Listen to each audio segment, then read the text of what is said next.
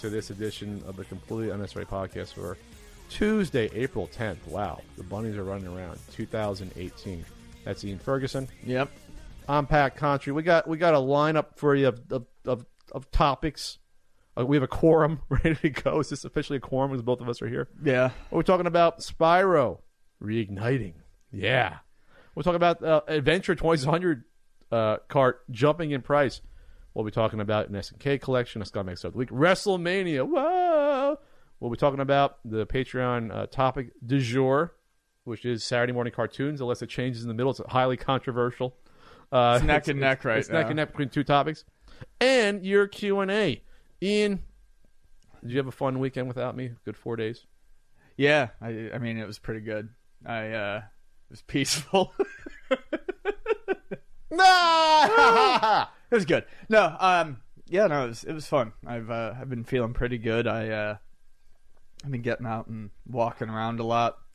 Um, went and played pinball, watched WrestleMania with the friends. Obviously, we'll talk about we'll talk about that WrestleMania soon. Just like that. Went walking around Old Town with Vonnie last week. I haven't been Old I Town in haven't- a while. I haven't done that in forever. It was actually a, a lot of fun. Um, wait, Put the mic on this side of your face. Jesus Christ! I'm looking at you.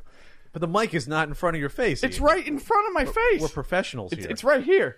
I mean, Well, when, you when you turn, you can't hear. When you turn, you can't hear. Sorry, Ian. I'm a little testy. this was right a now. boner. It would be right in my mouth, Pat. What- Is that experience? you don't know. I, I mean, I don't know. I mean, it, it, I mean, let's. I mean, let's. I mean, just look at it. Anyway, all right. So I'm glad you had fun without me because I'm I'm a horrible fucking person. you're not. But uh, Um, anything how else? is uh, you know everything's just you want to talk about my weekend? everything's been dandy. I, I was just about to bring up your weekend. How was your weekend, since, Patrick? since most of these intros is it's just you and never me. I- I mean, this time it's gonna be you. me. No, it's not A usually lot of me. times it's no, you. No, I don't think so. Okay. So I went to PAX East. we'll, we'll, we'll, we'll take it to the comments. We'll take it to the Reddit we have that no one ever posts on. I think we have a Reddit. We have Um, a Reddit. I think there's a Reddit s- subforum. For Still don't know how to use the Reddit. Yeah, I don't understand. It's the front page of the internet. So I went to PAX, I went to PAX East, Yahoo and uh, is- boy, are my arms God. tired. I mean, I flew to PAX East, but um, I haven't been to PAX East for for three years, and it was interesting that in the three years, it's really changed from the majority being AAA publishers and and larger studios to majority indie game developers, like a, like a lot, Yeah. like sixty percent of the floor. I mean, I'm talking at least easily 100 or 120 indie games there, at great. least. Um, and, and most of them are good. You know, you come across a few that are like, yeah, probably not ready for prime time. Where it's like, yeah, this probably won't either do well. But the large chunk of them look like there's an audience for them, or they're, or they're polished enough to be there. You know, these aren't just mostly games in their very infancy. Most of them are on their way. You know, pre-alpha or alpha.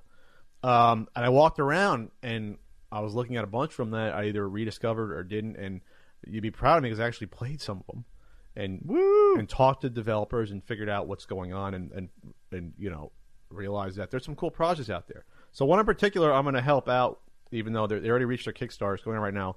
It's a it's a game called Renaine R E N A I N E. A game about overcoming failure. You're you're a knight. It's like a eight bitish, eight bitish, uh, like uh, hack and slash uh, action platformer. I met the team. They're like a young student team, uh, and it's really cute. Good music, good animation.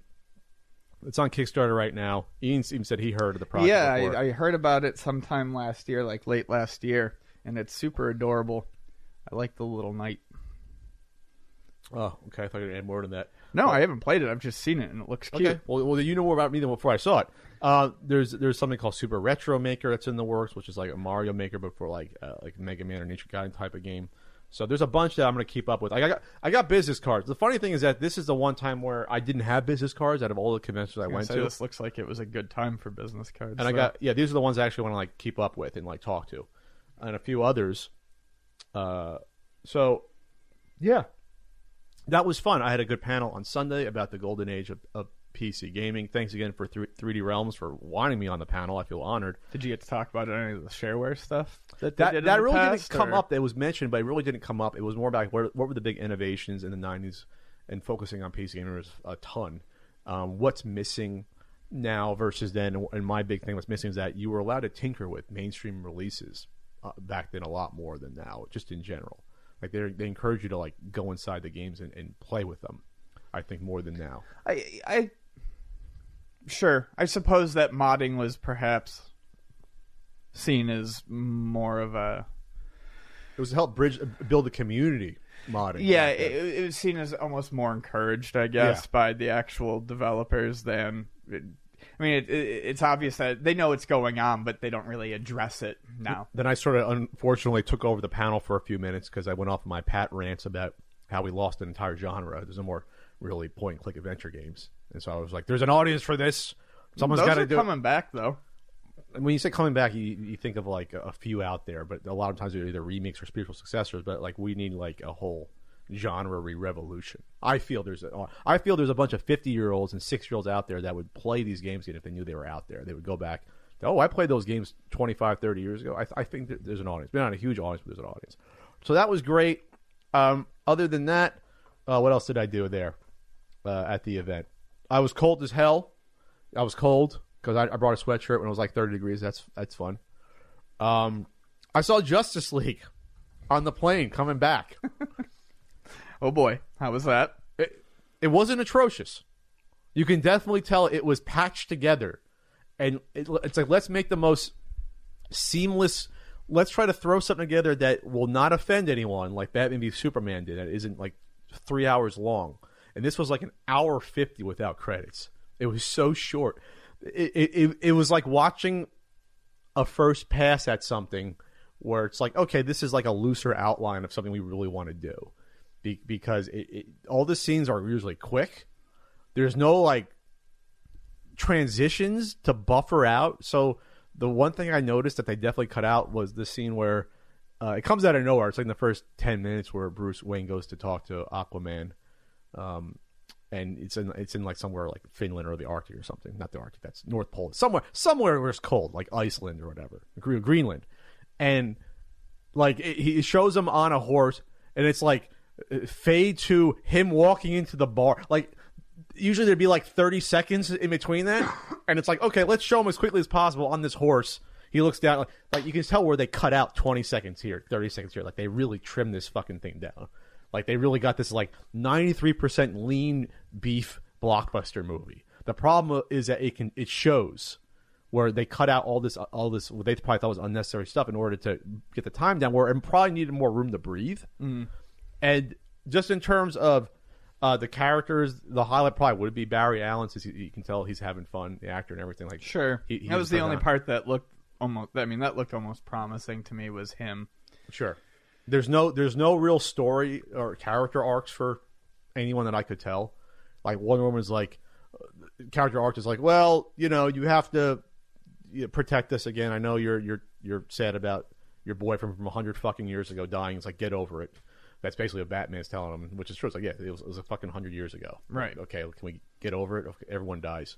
Um, basically what he was saying. And then Aquaman was sort of like, well, I don't want to help you guys a little bit, but okay like the same it was the same sort of thing. And barry allen's just like yeah i want to help out. Like he's like yeah this is cool. You know not, not really much development. Cyborg guy um same thing. I don't want to help you guys. Okay i will. So it, it was the same thing constantly like that where it's like and then superman they raise it from the dead. And the mustache thing is really bad and is creepy. Like it, it wasn't normal you can tell without even looking for it. It's just kind of like rubber rubber upper lip. It's fucking weird it, that's something going on history. One of the weirdest things in a mainstream movie that they had a workaround. That's It, it's unfortunate. The action scenes were okay. The fact that all the all the things they're fighting, there's like t- only two main fight scenes in the movie.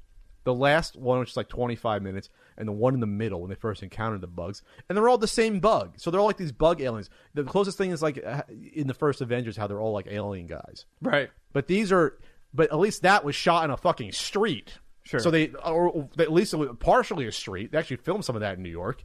So they kind of okay. Real. This is all like, oh, it's a CG dark tunnel and an abandoned warehouse, and it's just you can tell it's all just computer just thrown together. And the the main villain, the main villain, is, the only villain, is not as bad as what people s- said. But the fact that he is totally computer generated does take something away from the fact that It's a computer character. Like they couldn't even just put someone in a little bit of makeup or motion capture, capture at least what it looks like. So it wasn't an atrocity, but no, it, it's that's why it, it, it's something. It's nothing everyone everyone would ever want to see again. I mean, it, it was Right. what it was. See it once and that's it. I was gonna I want to do a quick follow up on the Channel Awesome situation because the funny thing about this is that when we recorded, it was before that Google Doc came out. Mm-hmm.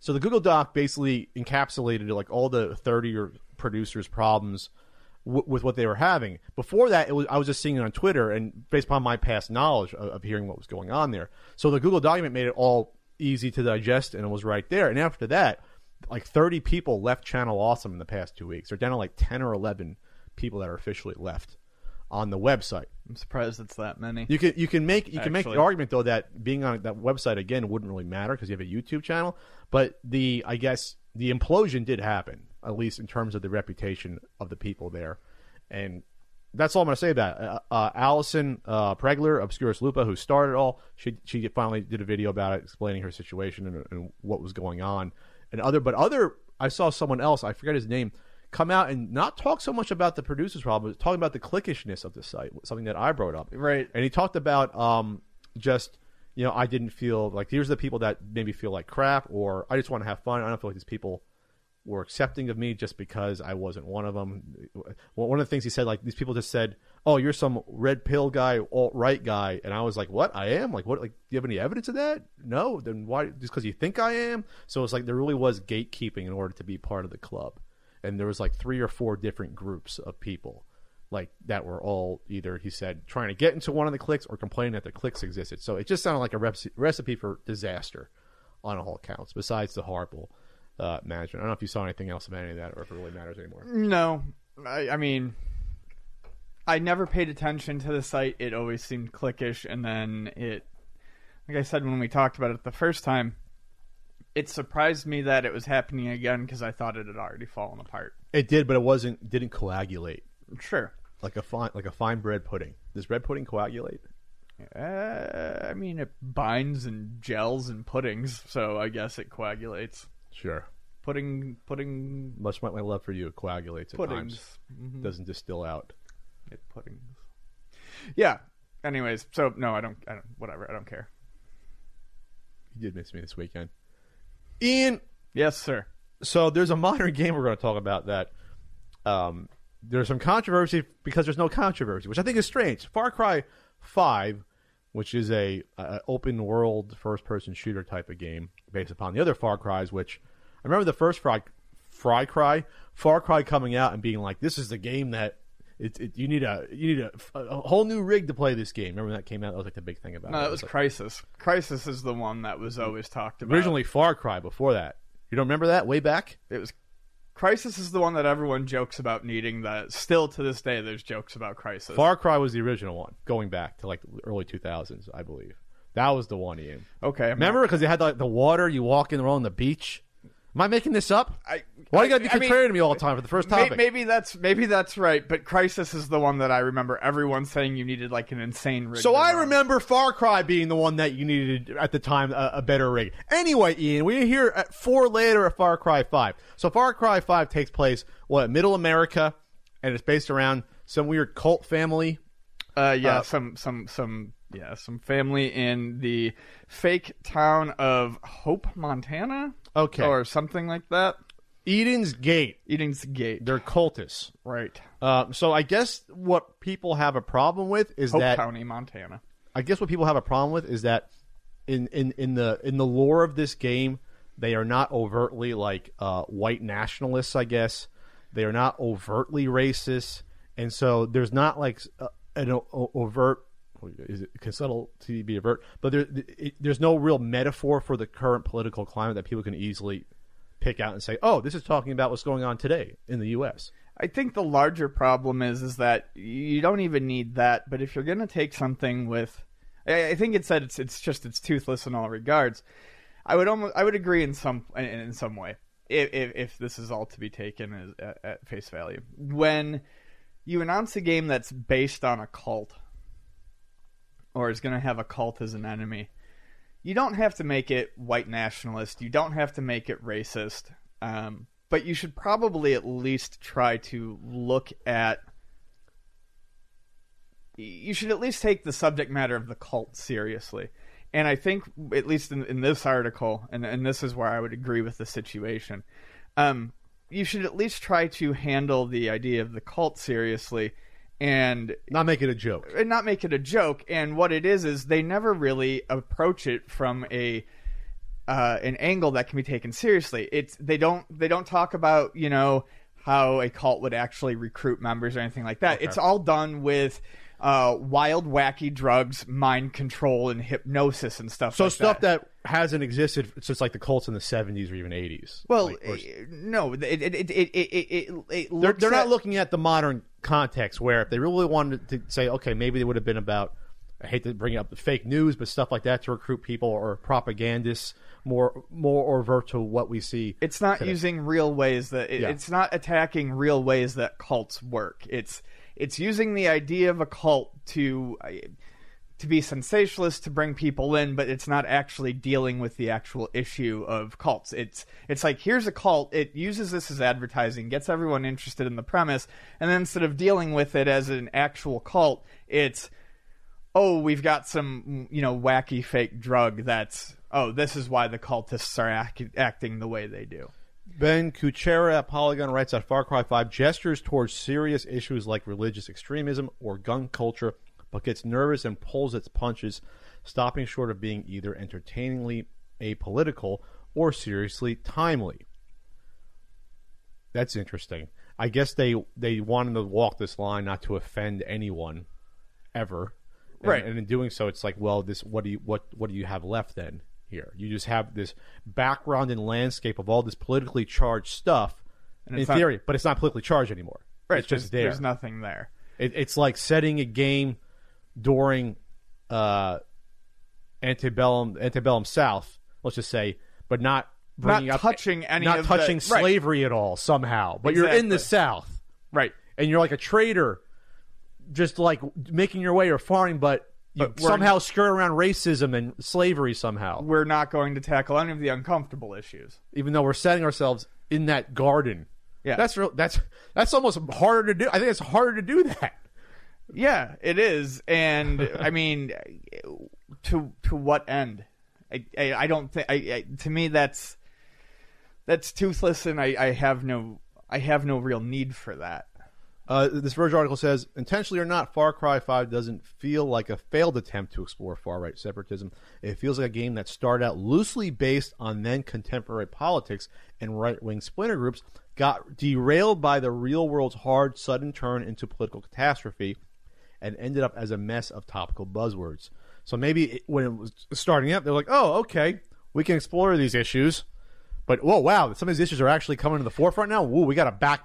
We got to now back away from this shit. You know, like the fact that uh, prior to last year, the last couple years, neo Confederate wasn't really a word you heard, and now it is again. Where it's like, wow, you have you have a bunch of these people coming out of the woodworks. So maybe that was it. Like we want to just stay as far as we can from this stuff. I don't know. I mean, it, and that's the, I almost find that to be unfortunate or they're just i mean this is a huge game they, they have a lot of money behind it years of development cycle you know you can't piss off a large chunk of the population you know if you want your game to be successful necessarily. But then again at the end of the day maybe that would have drawn people to play it. Because now n- now i don't i mean not that i'm drawn to games like this to begin with but if i'm not going to play a single player, player campaign where it's just like oh this is just you know a fun time in this weird environment. Because when you look at it why don't you just play uh, when you play a GTA game it's a fun environment to begin with because the city but then they build in some of these themes here and there and they piece it together. Sure. so that's more effective. This is if you're couched in all of this stuff that's politically charged but then when you actually play it it's not. That to me is a it's it's, it's there's some sort of dissonance there. There has to be. It, for me it's it's how they sold it. You can you can do a cult story and then have it go off the whales and be rat, wacky and, and and whatever you want. It's just that's not really how that was pitched and it seems like at one point they probably wanted to go all in and gung-ho on the idea and i think they got cold feet What's strange to me is had this game been announced maybe 10 or 15 years ago, they probably would have had no problem going all in on this sure on this idea but now everything is so delicate that I feel like they had to tiptoe around it to make sure that you know they could sell it to well as many as they could with no offense. Uh, this is interesting in this Verge article. Um, the group that bears the most resemblance to a conservative militia in Far Cry 5 isn't the Eden, Eden's Gate cult. It's the resistance movement that players create to fight the cult in fictional Hope County, Montana, a town already full of gun enthusiasts and members of existing militias. As you proceed through the game, blowing things up to raise your resistance meter, that's kind of strange. Cult leaders will periodically accuse you of being too violent, evoking the standard first person shooter, both sides are bad trope. Is that, is that a trope in first person shooters that both sides are bad? I didn't know that. I didn't know that either. But the cult is so is so ridiculously monstrous that it's obvious hypocrisy. When a resistance member Im- impliedly tortures a cultist at one point, it's played as a quirky, offhand detail, while the cult engages in over the top monstrosity like making children eat their own parents. Whoa, okay. okay. It says there, there are on the on the nose references uh, in the game to current political stuff, but it just seems like it's like like the Trump P tape. You, there's one side quest you get. That. I think it's funny as hell. I heard, I heard about that. Like you have to, re- yeah, you have to retrieve a tape or something like that. So maybe it was, just, it was maybe this was a case of just bad timing with their game, where it started at one point and then it ended somewhere else, and then it's like okay, we have to just Yeah, I mean That's- that's that's- what I just refer- said. Like Yeah. if this was ten years ago or five years ago, I have a feeling this would have come out probably with a uh, probably closer to the vision. I think everyone kind of assumed where it was going, and maybe they just said, "Yeah, you know what, maybe this wasn't the right time for it, and we just need to get this out. Is there an obligation from a major studio to do something politically charged if, if it's leaning that way already? An Or is- obligation? No, there's no obligation from a major studio to do that. But I think, I, I, I think at some point, if people want, at some point, I think that there, I think there's a market for games that do tackle stories in a in a more serious way. You know, uh, Well, Far Cry was never ultra ultra serious though. doesn't mean you can't do it. I'm not saying I'm not I'm not saying it has to be. I'm just saying that personally it it, it, it, doesn't appeal to me in that way. And I, I have It would no it would appeal to you more if, if it was more more metaphor, a bigger metaphor or closer metaphor with current political. I would have read more about it. You would- I don't I don't know that I ever would have actually played it. Okay. But I'm just But saying at least would have been more interested. Yeah, from the outside looking in, this is less interesting to me than what it would have been if it had at least taken a shot at something, good or bad. Then at the end of the day, you're going to have a lot of maybe people playing this I won't give a shit about it either way. They just want to play multiplayer and kill people and do stuff. And you know, Is there multiplayer in Far Cry? there's no is there multiplayer in Far Cry? I have no idea. I thought it was a single player game. Far Cry multiplayer. I, can they make any game anymore without multiplayer? I, I give the game some credit if It's co-op. ah okay. That's pretty cool. Oh, that's right, because four was co-op as well. Four took place with like elephants and stuff, right? Yeah. in like some weird tropical paradise. All right. So all right, well, well, I, I've seen some people complaining one way or the other about, oh, it's not political enough, or why are people complaining it's not political enough? It, it is what it is. We move on with our lives, I guess. I, I don't care. It's not so much it's it's not political enough or it's too political. It's just when when you announce a game Like that. that forward on it, uh, you know, that up front with it, that kind of trailer and that kind of picture when when that's how you announce the game based on that sort of story and not on some sort of gameplay mechanic or something like that but you're like here's the next one here's a cult sitting around a table with a bunch of guns and then you deliver the story with with no teeth I, I think that's more why people are upset because you present it as it's going to be one thing and it's it's another Sure. But let's talk about something reigniting, Ian. So, uh, as everyone was hoping for, and it finally happened, uh, Spyro is getting its HD collection upscaled. Um, Spyro Reignited. And it's going to. Uh, Activision's doing it. Activision did the uh, Crash Bandicoot um, collection. Um, the original three Spyro games will be on it uh, Spyro, Spyro Year of the Dragon, and uh, well, Spyro 2 would be Ripto's Rage, and then Spyro Year of the Dragon. Uh, the first, the three first three games were originally done by Insomniac, which uh, is now, um, which is now done. The the uh, Ratchet and Clank games, I believe they did Sunset Overdrive on the Xbox One, Um, and much like the Crash Bandicoot series, the uh, the Crash Bandicoot HD collection, they're going to be rebuilding them from the ground up, but trying to keep all of the gameplay intact. Um, they said they'll be doing some, you know, slight redesigns on some of the enemies and things like that. And I'm actually kind of excited because I never really played the Spyro games when they came out, uh, and this will be a a cheap and easy way to kind of check them out and see what they're all about. Uh, I had always wanted to um, give them a shot, but by the time they had come out, I was already spending way too much money on the RPGs that were coming out for the PlayStation and stuff like that every week. So they just kept getting pushed to the side. Sure. So, Spyro's to me is always one of those series I never got into because yeah, it was again it was bigger on PlayStation, like Ratchet and Clank. I just never got into it. But that it's one of those series where if you had to associate it with like PlayStation that era, you would do that. It would be on a PlayStation Classic Edition, I guess. Sure. like like like if you went that route. It's cute. He's cute. He's a cute little guy, little purple purple dragon type guy. Um, yeah. I, I, I what what are the ma- main gameplay mechanics that people liked at the time? Was the fact that it was 3D platform, but you can fly around and yeah, you fire. can fly around and it's more open and stuff like that. Um, you know, and there's uh, you know, you have to collect the eggs and, and, and that sort of thing. Is it is it collectathon like all these are? These 3D platformers. You know, to be honest with you, I have no idea. Um, I, th- I think the interesting question though is is and we've had uh, we I, I actually had a few people ask is you know is, is is this worth it or are we being taken for the money? And honestly, I think it probably is worth it, especially at How much is this? It's going to be forty, just like the Crash Bandicoot And collection. it's going to be PlayStation 4 and Xbox One September 21st. and with a, a collection like this, um, I mean, it's interesting to look at both the Crash Bandicoot one and the Spyro one. On one hand, I'd played all those first three Crash Bandicoot games, and I felt like it was definitely worth um, buying the remaster because they did um, they had done a really good job um, recreating those from the ground up, and it was a lot of fun to go back and revisit them all, and they looked great. And those games aren't exactly they're not super expensive, but you're going to spend probably 20 bucks at least on each one of those.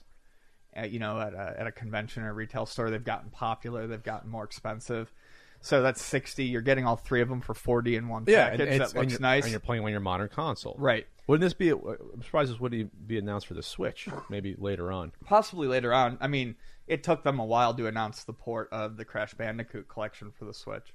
It's weird because from what I've been just from being at PAX, it seems like everyone's jumping on board the Switch. Oh, yeah. All the indie developers are. People are like, okay, this is going to be a, a runaway hit. We don't have to, you know, we don't have to hedge our bets. At least on the indie side, I guess AAA developers still are like, well, we'll see. I guess for some reason, to some aspect, but this falls in between because this is just a, you know, this is just a, a port of games that are 20 years old. So they should. They should it's not just a port, though. I mean, they Well- really are rebuilding it from. sure, but this isn't a AAA game.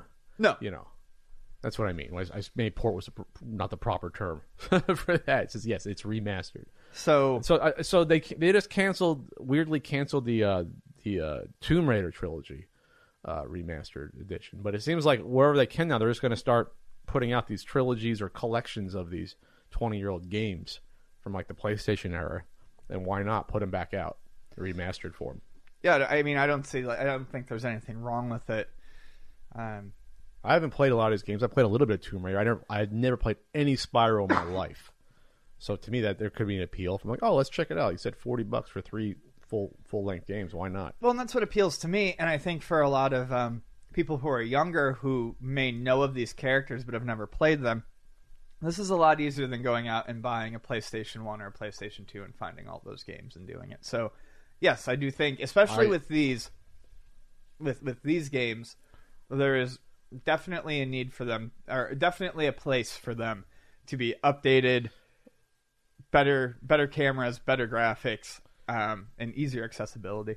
Well, yeah, and plus, I mean, getting an original PlayStation, trying to connect it to an HDMI TV might be a little difficult, and then the disc scratching, load up times. It seems like the, those the disc based consoles are the worst to try to go back and play nowadays for a variety of reasons. It just seems like it's the biggest hassle. So there is going to be there is going to be a set of games from any retro console that would probably to me be, make the most sense to either remaster or just come back in, in a collection like that. It would be some of these games on the, these CD based consoles, absolutely. Because 20 years from now, is there going to be any? Is it might be tougher to find an original PS1 that works still. It might. Especially I think ones from like the PlayStation One and, and, and certainly uh, anything that was anything from say the PlayStation One or Saturn, anything from the early Polygon era. Yeah. The early Polygons. Plus, those games are ugly as sin. so That's what I'm getting at. They Yeah. they had there was charm, but it doesn't hold up in the same way that sprite based graphics yes. can hold up. Early polygons were a true limit of the Yeah. time, and they worked with what they had. But it was it, it's different than you know uh, an eight by eight grid sort of constraint or a sixteen by sixteen grid or a color constraint. You can still work within that and, and make something I think that's more appealing to look at than a polygon constraint. I had an I had an, uh, an argument, a friendly argument with an, with an indie game developer. I believe he actually tweeted at me about when will I guess the Polygon slash N64 era be considered like the retro game aesthetic? And I I said to him, I don't think if it, it ever probably will, I don't think so either. just because. Well, first of all, you haven't seen them. Like all these indie games come out, ninety nine percent of them look like eight or sixteen bit, or or a combination of them. Almost none of them look like polygonal, three D platformers did. But it seemed like at the time that was that was the best they could do, so they went with it. Does that make sense? Yes. Versus they couldn't express everything they wanted to. You know, so if you saw a Crash Bandicoot, you at the time you probably like, yeah, that looks cool, but it, it- I wish there was more detail on these characters. You know, Sure. And so the remasters are all like a logical step forward.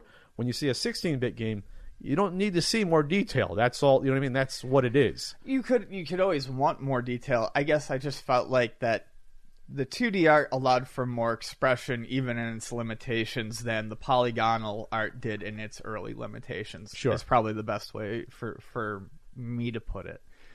Um, All right. Well, so yeah. I, anyways, you know, I'm glad it got announced. Everyone was clamoring for it since the uh, Crash HD collection came out, and it was finally announced at PAX. So is there another? What, what do you think of the next big big uh, trilogy or quadrology?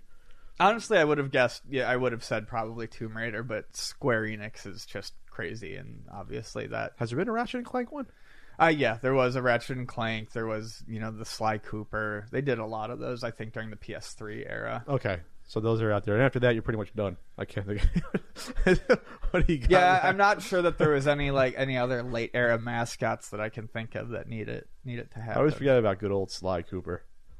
Yeah, never really played those either. Those look good though. So speak, speaking of collections, Yeah, Ian, this this, one is- looks awesome. So, um, SNK is doing a 40th anniversary collection. this was revealed at PAX. I didn't know that. and it's coming to the Switch. It's so this is this is a different thing for SNK. I think when a lot of people hear SNK, they immediately jump to It's the SNK 40th anniversary collection. yep. They immediately jump to or when they hear the collection, they think MVS titles because SNK has done some of those before. These these collections. They had the arcade hits one for the PSP and the PS2 and it had like, you know, the um like the league bowling and the baseball stars and, you know, the Baseball stars. you know some of the King of Fighters and the you know the, the those those Super sorts Spy. of games. Yeah, and um, this is actually quite different. This is a collection of their games um, going back to their pre MVS days. And it's going to have console ports and arcade versions of uh, a lot of the games. Some of them people probably know from the NES. Thank God you get the arcade versions. Yes, some because some of these Jesus are just Christ. freaking unplayable in their their home versions. Um, so this is going to be cool. People will be able to finally compare and contrast some I'm of so- these games that they may only know from the NES. Um, Alpha Mission is going to get the arcade and home version. Athena is going to get the arcade and home version. Crystalis, which never had an arcade version, is just going to be on there, which is fantastic. Ikari Warriors, damn near unplayable in the home version. But the arcade, it's good because it's a it's a rotary joystick, so you can strafe. and they should be able to uh, do that fantastically with the second uh, with a second joystick.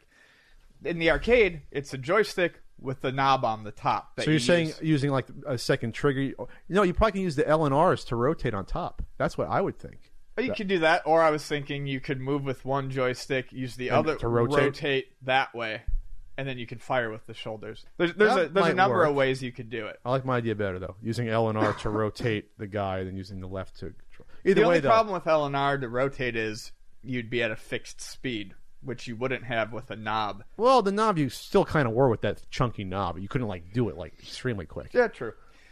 It was a chunky knob. I like that joystick. Ikari Warriors. Anyway, Ikari Warriors So- Three: The Rescue. Uh, Victory Road is down at the bottom, which would be part two. Uh, Guerrilla War, which is fantastic. POW, which is fantastic. Prehistoric The arcade Isle. version's fantastic. NES is all right. Eh, I like the NES version, but yeah, Didn't have uh, two players. Psycho Soldier, which is awesome. Street Smart. Uh, like a soldier as a TNK3. shooter, right? um, yeah, it's like a side-scrolling. It's um, What the hell's Street Smart? Athena was in it. Or no, um, some of uh, Athena's teammates from. Uh, oh, who the fuck from King of Fighters is in Psycho Soldier? I'm. I'm Oh, I think I played Street Smart once in my life. it's, uh, is it a beat 'em up? It's a beat 'em up. Yeah. Uh, Vanguard Vic. So, and and that's not all the games that are being announced. Um, the the deluxe edition, the limited edition, um, has a really nice like clean look to it. It's coming with an out art book and a soundtrack CD. Um, and I think the Switch is a great home for this. So, uh, yeah, I'm I'm I'm actually very excited about this. Um, Street Smart. Oh, it's it's like a combination fighting game and beat 'em up. There's fixed screens you're on. Oh, That's interesting. yeah. I don't think I've ever. Maybe I didn't play that. Or, trying to remember if I ever played. See that that it came out eighty nine or ninety. So I can never remember which King of the Monsters it is, but one of them has a, a similar setup to it. I can't remember which one. well, those you can walk around though. One of them is mostly Probably just two then. one on one. There's I why I don't like two. One is a lot better than two. I never played TNK three. Vanguard, I think I played once. I've never played. So I'm uh, so I'm I'm surprised like you are. Like these are like you said they're not going Neo Geo on this at all. They're like okay, let's go back to our true quote unquote roots. it's it's it's time. I mean, the Neo Geo stuff is great, but I mean, they it's been out forever. it's been out forever, and and especially on the Switch, there's no need for them to go to that because the Arcade Archives Neo Geo project has just been releasing those by the the boatload. So this is going to feature rewind and save at any time, uh, redesigned control schemes for modern feel, upscale 1080p graphics, optional cheats. The collection is being worked on by Digital Eclipse, developers behind the Street Fighter 30th anniversary. And they also Collection. did the um, they also did the Mega Man collections, the Disney Afternoon collection. So Oh, okay. um, Some some bells and whistles yeah, here. real solid pedigree behind Retail behind them. retail copy includes what looks like an art book and soundtrack disc of it. Oh, is there any any decent soundtracks on here? I don't know. Ikari Warrior soundtrack. Remains to be seen. Crystal. is Crystalis. Yeah. soundtrack is actually really good. POW wasn't bad from what I remember for a beat 'em up. I used to play POW down at the Perth Amboy Cinemas in New Jersey. Uh, it was like one of the only multiplexes at the time. Uh, I, you still had, you know, most theaters were like two or three screens at most, you know, or Yeah. one. And so that was the only one. That was before like this. Before it was Loews, it was like Sony theaters. Before they became AMC. Um, so my dad would give me like uh, five dollars. We got to like an hour. I'll give me five dollars in quarters, which is like that's twenty games. That's not bad. So I always play No, that's actually pretty dang good. time. So I always play like Rolling Thunder.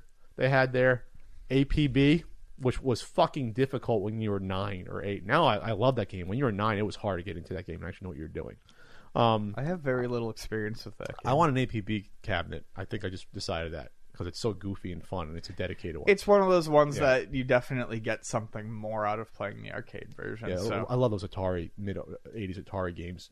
Uh, well, anyway, and then I'd play POW, and I usually would beat it on like maybe dollar fifty or two dollars with with a partner at the time. So, all right, this is a cool collection. I like this. I'd like to see more of this sort of like uh, collection of maybe games that have been forgotten. You know, but, but I'm trying to think of another company that would do this though without overvaluing their IPs. I don't think Konami would ever do something like this. oh, certainly not. It's good to see SNK still plugging along Absolutely. in some way, shape, or form. Ian, have you seen Ready Player One? Uh, no, I have not. I haven't either. It sounded like it was pretty good. What, what, what do we got in Rotten Tomatoes here for Ready Player One? Uh, real quick here. I want to say it was like seventy percent without without even ever looking. just from what people say. But what Ready Player One is, is it's a celebration of like '80s and '90s nostalgia video game. Uh, video game references out the wazoo. There's even Overwatch in there. It's modern. There's other stuff like Iron Giants in there. They'll get sandblasted squeaky clean with pop culture references, from what I understand. It seemed like before it came out, people were up, like kind of upset that it was appropriating, I guess, geek culture, even though it's based upon a book. Well, I mean, it's a. I don't think it's appropriating geek culture. I mean, it, it's. It, if anything, I mean, it's. It's just a. I'm probably going to see it at some point, but I I, mean, if, if anything, it's. I mean, probably not in theaters. I will watch it when it comes out. I expect to be passively entertained. I, I think. I think people's problem is, is it's just. It seemed that the issue was that it's little substance, and the entire way it's getting over is essentially cheap pops. Is that what it, people are saying? There- there's a like, oh, look at that! Look, look at, look at that! Look at, look, there's Mario there. There- Yeah, you know, it's Well- the planet Benatar, and you know, it's you know, it's all this stuff, and it. it So that's so that's really what's driving the the plot versus something like Wreck It Ralph, where where it's just video games as a background, but then there's actually a there's story, arc whereas story. from what I understand with this, it's and like I said, I'm I'm not even gonna shit on it because I don't care. I mean, like I said, it's it's it's Spielberg. You know, it's probably gonna be pretty amusing to the eyes and all that. it's going to have a good narrative because it's Spielberg. So you know, but I, I think that's the the problem, and that's that's that's that's at least part of the reason why I'm why I'm sort of uninterested. Is I'm just I talk about this stuff all day. I mean, this is this is work. This is what I do.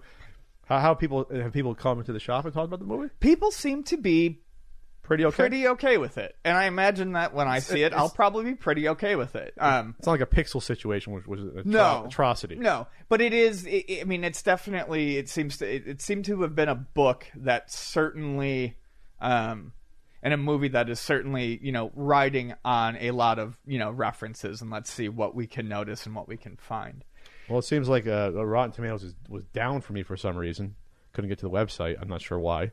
I was just trying to see, but it, it seemed like it's it's done well at the box office.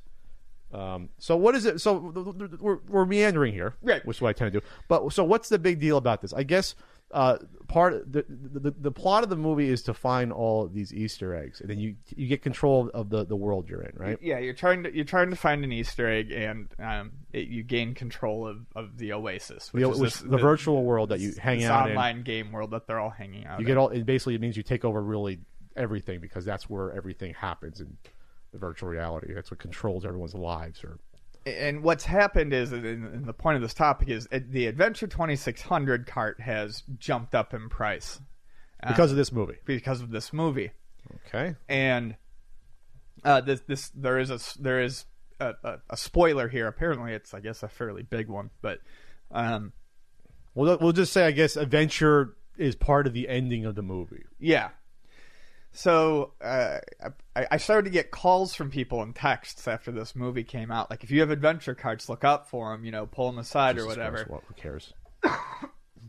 We don't. I didn't pull any aside or hoard any. Um, we still sell them for three dollars a piece if you can come into Luna and find one.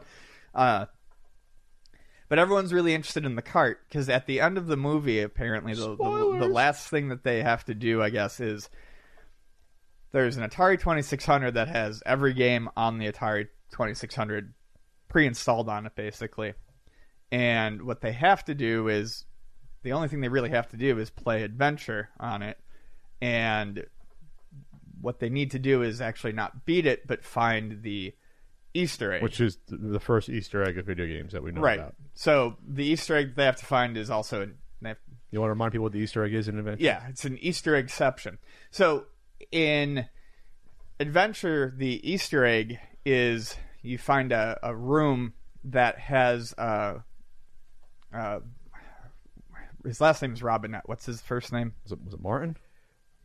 Yeah, now I'm gonna look. Warren. Warren Warren close. Warren Robinett, who was the um, developer of the game.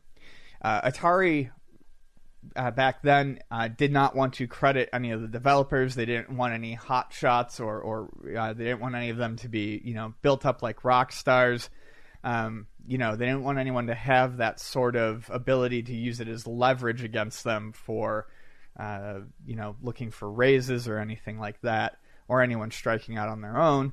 So Warren Robinett, you know, hid his name in there uh, for people to find so that they would know who created the game. It says created by Warren Robinett. And they used that in the movie. Um, so they used an Easter egg in the movie to be the Easter egg, the final Easter egg that you have to find. Sure.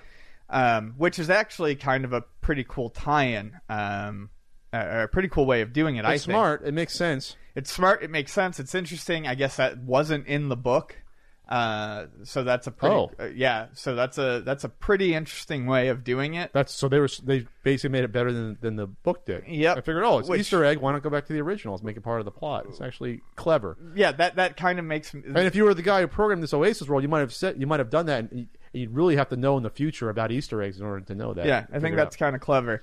So um, that's why this Adventure Twenty Six Hundred card has jumped up in price. I well. It, it looks like on price charting, it went from. Look, I didn't know. It, it looks like it was ten dollars the past couple years, or eight dollars. So it looked like that was a little more than, than the dirt common games. Adventure is always one of the most known Atari games, though. Sure. Talk about it, so it's always gonna be a little bit more than than Enduro. I say Enduro, but it's but the, but, it, so- but it's it's the one you always bring up. but it's jumped up to uh, twenty two dollars.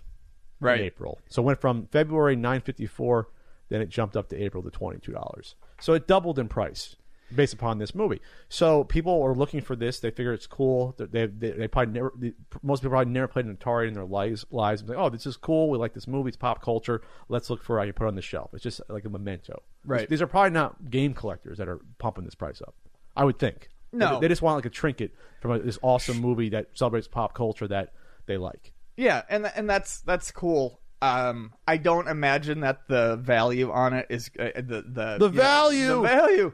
Uh, I don't- Interesting enough, from what I've seen, the evidence looks like people, the, the ones that are going for more money is the one with the, the graphics on it, not just the, the original one which just has, says adventure and that's it. And that one's harder to find. Oh, sure. 'cause That, that Yeah. was, those were like the first couple years that they stopped making those. Um, Which one I have?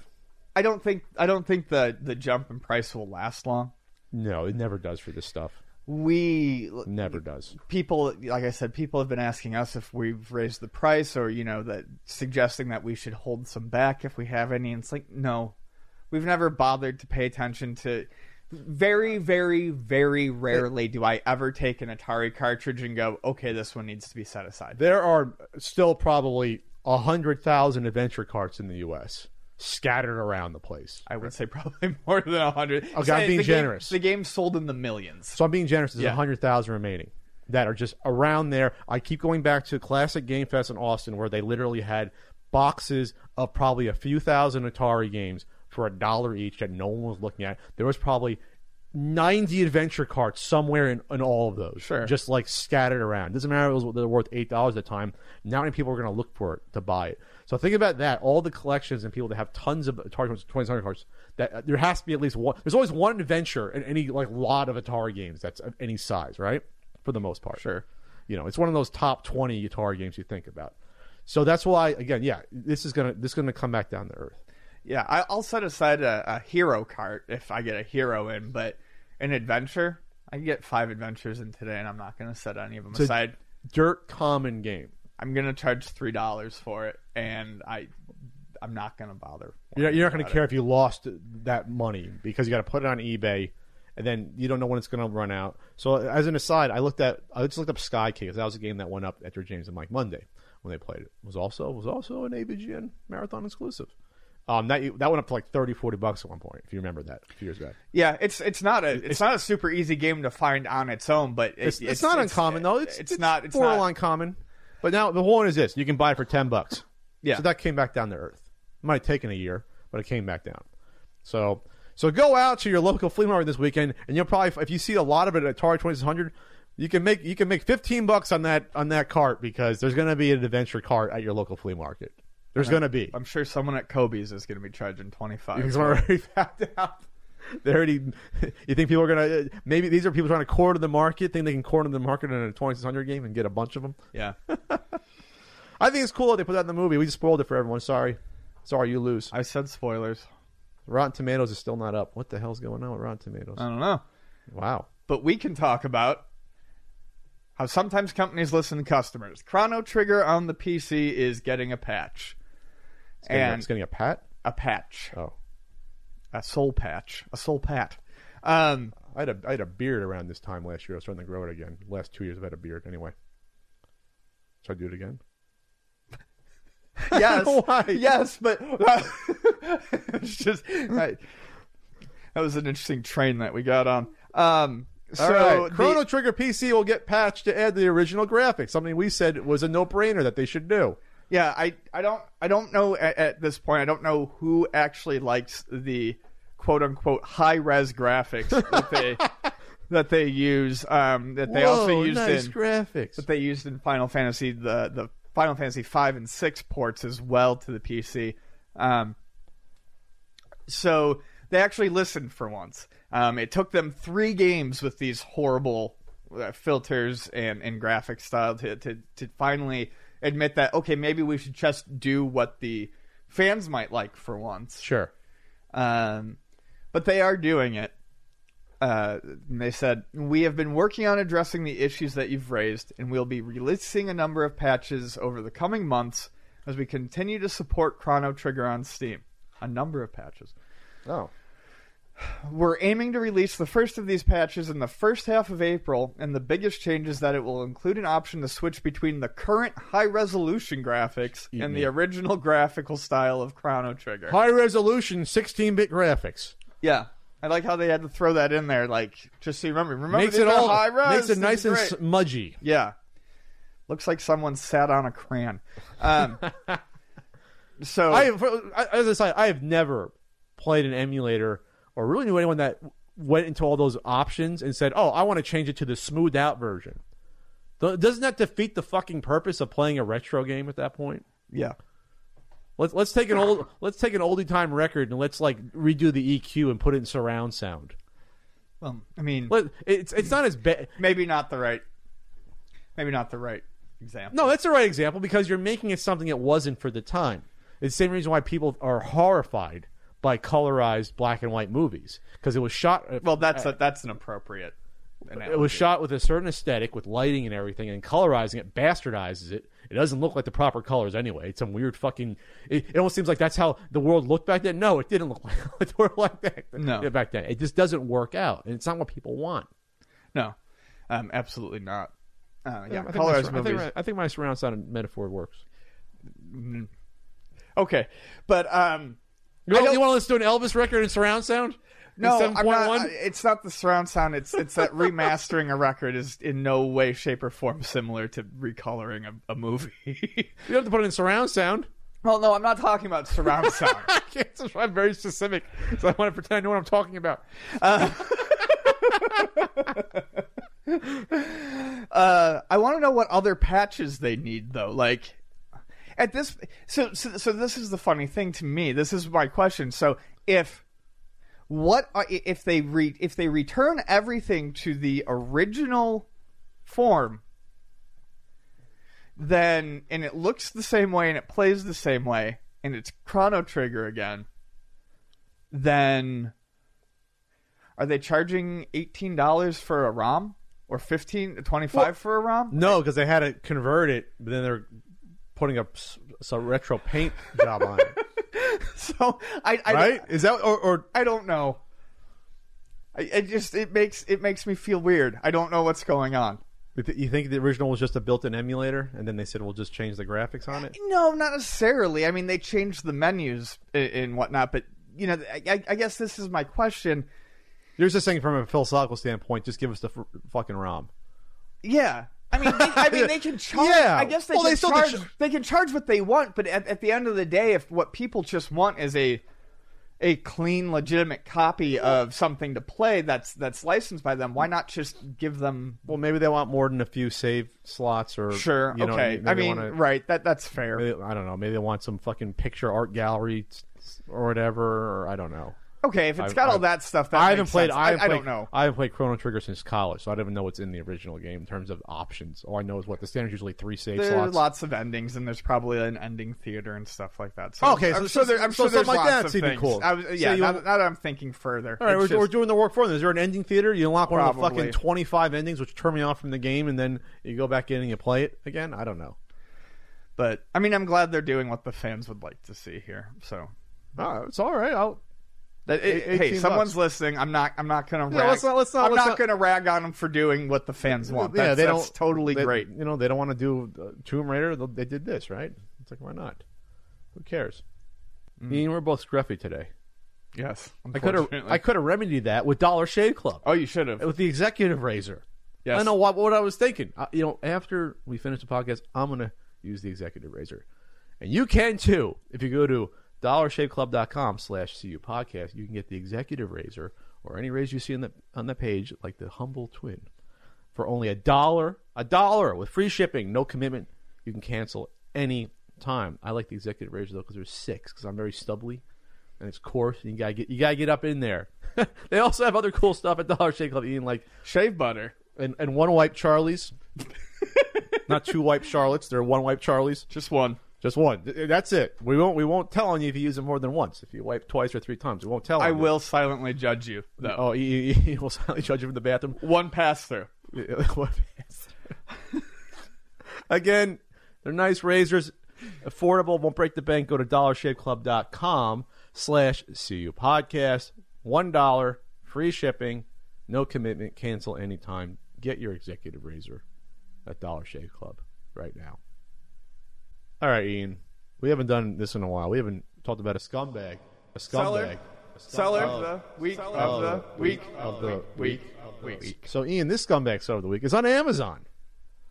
Oh yes. and this seller is um is they're selling a, retro, a Raspberry Pi Retro Pi Supreme card, five thousand four hundred and fifty plus games. This is uh Raspberry Pi Extreme. Extreme. So what they are doing here is um what what is the seller's name? Raspberry Pi Extreme is the name. Oh, the that's okay. the name of it. That's the name. Gotcha. All right. I thought that was like a product. But someone else is also selling the same thing. There's Comanche Computing selling something similar because all this is is a memory card with a bunch of fucking games on it. Yeah, uh, this one has like five thousand something or whatever. Um, and there are no doubles, uh, no hacks. Uh, you know, these are um, this is the finest card. Uh, This is actually a, a product though on Amazon. This is what's so surprising because Yes. to, in order to sell something on Amazon, you have to submit it as a product. It's not like eBay where you can list whatever the hell you want. You have to. It has to be a product in the system because then more than one person can sell it. Like a certain NES guidebook. At some point, people were selling their used copies of it or marking up one copy at an obscene amount, probably because they had some sort of weird bot to analyze the price. But oh, the whole point is this: there's a product description for this yep. introducing a new pre-built retro gaming system. This system has been specifically designed with the Super Nintendo, NES, Sega Game Gear, Master System, Neo Geo, Game Boy Color, Atari 2600, Sega, da, da, da, MAME, and Sega Genesis, and N64. With the latest version of Emulation Station, it has the emulators. This is a run-on sentence. Fuck, I can't even read it. Yeah, it's rough. We do not believe in using hacks, remakes, or adding duplicates to make a system look big, bigger. We do believe, though, in piracy. Yes. What? what? All games work and have been tested, and all games are based for the United States. RetroPie, your complete retro gaming center, preloaded Sega. I can't read this. These are not real sentences. All games are based for the United States. Yeah. So the collection does not include. There's no Raspberry Pi or USB controllers. You get 5,400 games preloaded on an SD card that's built for use with a Raspberry Pi 2 and 3. So you basically, if you have a Raspberry Pi, I know who'd already have one and not have something like this already ready to go. Right. You're going to be paying how much for this fucking thing? Like twenty five bucks. Twenty four dollars for for a, a one dollar SD card Loaded $2 with ROMs. loaded with ROMs. Illegal. That's that's an illegal item.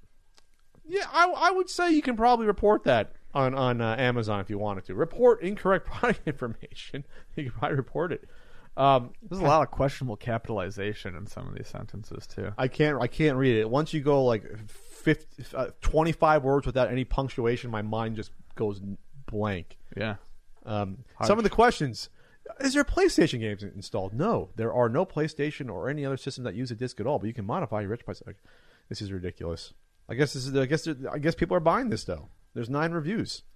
Excellent. Best thing I ever bought for my Raspberry Pi. Good. Advertise that you're openly pirating stuff with your fucking account. What? What are you dumb? I guess they are. Uh, great price for a great amount of games. A must-have. All I got to say is awesome. Why would you? I'm, you want to buy this? Fine. Don't advertise that you're doing something illegal on Amazon. Right. That's all I'm saying. I, I question your intelligence, that, or maybe you're just ignorant of the law. I guess I don't know. So, the, I mean, you can buy getting a Raspberry Pi is fine. You can buy these kits. It looks like an Amazon Prime, but I don't think they have preloaded games on any of these. That's the onus is still on you to do that. Also, once again, I don't care if you emulate. I really don't. But just don't be so brazenly idiotic Well, about well it. no, don't sell. Yeah, don't ROMs. sell. Right. Don't that- well, sell that's it. ROMs. Exactly. Don't don't just go do it yourself. Don't try to make money off of this. Don't What- don't be a fucking idiot. We don't like when this stuff happens, or the Dream Cave we spoke about, where Right. once once you get into the realm of piracy machines and you're making money off it, that's where Ian and I have just go make a just go be, do this for a hobby. Just- Be a hobbyist. Go I'm shocked that I guess I, I don't know how this got on Amazon. I don't know. Usually, well, then again, on Amazon, I think the way it works is that you can you can buy UPC numbers and codes easily. As long as you have a UPC, you can come up on Amazon. Oh, well, doesn't have to be a real product. You can just say, "Oh, here's the UPC I registered for my uh, RetroPie Supreme card," and you register it for uh, something that's not legal, and you put it up. So you know what I mean? Like you could, you could, uh, I don't know, you can get a UPC code for uh, severed baby's foots and sell that on Amazon. And unless Amazon doesn't know, you can sell them. Not that I've thought about that. nice. So all right, well, that well, okay, well there you go. This is new. I didn't know this stuff was on Amazon. Uh, so all right, so uh, what's God, that that that graphic is great. The graphic is- properly scaled, cropped. Oh man, It's, it's a first of all, it's not a pie. It, it looks like a, it looks like a cupcake. I guess it's a pie, but it looks more like a cupcake. definitely a cupcake. It's a cupcake with a, a red red ball top joystick and, and two buttons. a green. I, it's You know what though? I want to make a cupcake now with the joystick on the top. No one's done that before. I think I feel we start we start that trend. we'll sell them at the conventions. well, uh, yeah, we, we can do that. We can have like cupcake day. Remember- Did you have cupcake day at school? Yeah, Or like once a mo- like once a month, it'd be a certain grade would you you, you make the cupcake sale and you go around different classrooms Yep. and sell them to raise money for the church or school, whatever. yeah, yeah, yeah. It was like ten cents a cupcake. yeah, this money will go towards field day, or this Yes. money will go towards us watching Ivanhoe in the bingo hall. So so so yeah. So like once a month. that's so I- specific, but that happened. you'd have one grade, or which is my my school was two or three classes in each grade, like second grade, third grade. You'd make cupcakes. They would cart this fucking thing of hundreds of cupcakes around because the moms would make them, or I guess a couple of dads. We were talking about the '80s here, so we'd cart them around, and then yeah, you can buy your ten cent cupcake, or if you were a fat kid like Pat, you'd buy two or three for ten cents each. Did you have pizza day? We had pizza day. Where you put your money in a little envelope? Yep. It usually was Domino's, and for some reason we thought that was the greatest thing ever. Even though down the street, three blocks away, was an awesome Italian pizzeria. That I think one year we actually used them. Nice. We, we actually like for the actual field days, which for us were like go out to the middle of the field near the school, and then you'd have like games all day. Yeah. When we did that, we would get the local pizzeria to do that. We, uh, make hundred pies for us, or uh, fifty pies, whatever. When I remember that, we used uh, we used a, a little local place. It was it was pretty decent. All right, well, Well, if we got off track, off topic here, we can talk about just uh, grade school fun. yeah, we can do that all day. what were we saying? Oh, who's the scumbag of the week? It is uh, Raspberry Pi Extreme, our scumbag of the week. But we do want to have cupcakes. yep. And now I want I want pizza. We want pizza and we want cupcakes. All right, so we have our Patreon Q and A topic. I'm going to check. Ian, please remind everyone how to access our Patreon for the podcast, and I'm giving you time to really think about it this time. And also, what are the what are the pressures on? What are some of the rewards you can get? All right, so you go to worldwideweb.patreon.com http colon backslash backslash slash cu podcast. patreon.com slash CU podcast. Uh, some of the rewards are um, I write stuff about about we, about weekly. Uh, Can, we- can you sell it a little better than that? You he writes. I I put my thoughts down in a way that you can read them. I talk about uh, shooters and things, uh, you know, games. Talk about the NCAA basketball. I talked about basketball. You have uh, so you have a weekly blog in Yeah. theory. You have the Discord chat you can access. Discords. I- Call in number. Call in number for. Ian- you have once a month. You have Ian's going to be. Uh, Uh, I, I will be doing a Google Hangout. I'm doing my first Google Hangout this week, Saturday at noon. well, by the time you hear this, it's probably not going to be in time for that. I mean, if you watch it on YouTube, audio, yes. Yeah, well, yeah, right. And for four dollars a month, you can get the entire video of the podcast and all its awkwardness, like what we're talking about right now. We're gonna have a lot of awkward moments. So, today. but for a dollar only, you can decide on the the the the weekly podcast topic or biweekly. And this was a this was a close one. So there was three uh, choices: ethics of YouTubers reviewing free retro gaming products, favorite Nintendo slash video game toys and memorabilia that you own, and Saturday morning cartoons. And with a thirty nine to thirty eight percent margin, Saturday morning cartoons won out. nice. So, Ian, what are some of your favorite Saturday morning cartoons growing up as a kid? Because I didn't think this was going to win. Yeah, I wasn't certain about that either. So I used to watch. Um, I, honestly, I would tune in and watch like the same Looney Tunes, the same Tom and Jerry shit, almost week after week. It was my brother who actually got me into what I would consider some of like the last rounds of like Saturday morning cartoons that were were there. so, like early to mid 90s, the last. yeah, um, I remember shit like Eek the Cat. Because and- NBC was the first one that got rid of it. right? In the in the early '90s, they got rid of it. and It was just like fucking Saved by the Bell and California Dreaming live action. Yeah, and that stuff drove me nuts because I, I remember that sort of transition, and I could. It, it, because it used to be used to be you had CBS, NBC, ABC. Then when Fox came up, they added the fourth one. But then then the NBC got rid of it. It was back to CBS, Fox, and ABC for Saturday morning cartoons. so I remember Eek the Cat. I remember my brother watching SWAT Kats and stuff like that. Talking like 95, yeah, 94. and that's the stuff that I remember um, more. Carmen San. Diego, the awesome X Men cartoon. Yep, X Men was kind of the one that I remember liking a ton. Um, like that. I, for some reason, like I couldn't stand the Spider Man cartoon. I couldn't get my mind around the Spider Man oh, cartoon. yeah, I, I, didn't like it. either. I, I and that was my favorite character. And in theory, people are like, oh yeah, Spider Man cartoon was good. Can you have him throw a punch every once in a while? Yeah, maybe. There was like this anti violence thing that was just too much for me. You know, it was just like I understand. I don't know. uh, Then again, you know, on on Fox Saturday mornings, they, you, you'd watch fucking superstars, WWE, WWE, I believe, or WF at the time. Why couldn't you show uh, Spider Man punching someone? It just bothered me. Anyway, I'm sorry. No, that's okay. Um, Did you watch Reboot? Was that ABC? I never got into. it. I thought it was awful. Uh, reboot, yeah, Yeah, I, I couldn't get don't into like reboot. A lot of people liked it. I mean, I was my- a little older for Saturday morning cartoons, cartoons with them. I didn't like it. my buddy watched it and I tried to get into it. And Tick was awesome. Tick was really good. I enjoyed the Tick. Um, Gummy Bears. Actually, that's Okay, so going back to like 89. That's going back. That was on NBC, I believe, Uh, before ABC was owned by Disney. I believe. I yes, think. it was. NBC had had like uh, uh, Kissy Fur. I think. Remember Kissy Fur? Was yes, that, was that I do Disney? remember Kissy Fur. So that we're talking. See, I'm a little bit older than Ian, so I don't remember like a su- Saturday morning Supercade. I was too too young for, like like the original Pac-Man cartoon. I didn't see that till like they re- rerun it on like USA. I didn't see the Donkey Kong cartoon I saw. I I'm didn't see young. Pac-Man until USA. Kissy Fur was NBC. There was only 26 episodes. Wow, Kissy Fur only lasted one year. Uh, Kissy Fur that was not Disney. That was Dick, D I C. Dick. Muppet Babies. Jesus. That- they're bringing yeah. they're bringing Muppet Babies back.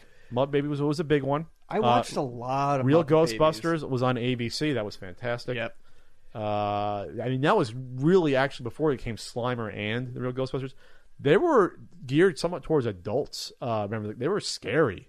Some of those Sure. early, I, I want to say the first year or two of Real Ghostbusters. The real Ghostbusters, not the one that the other people had the trademark for before us. What?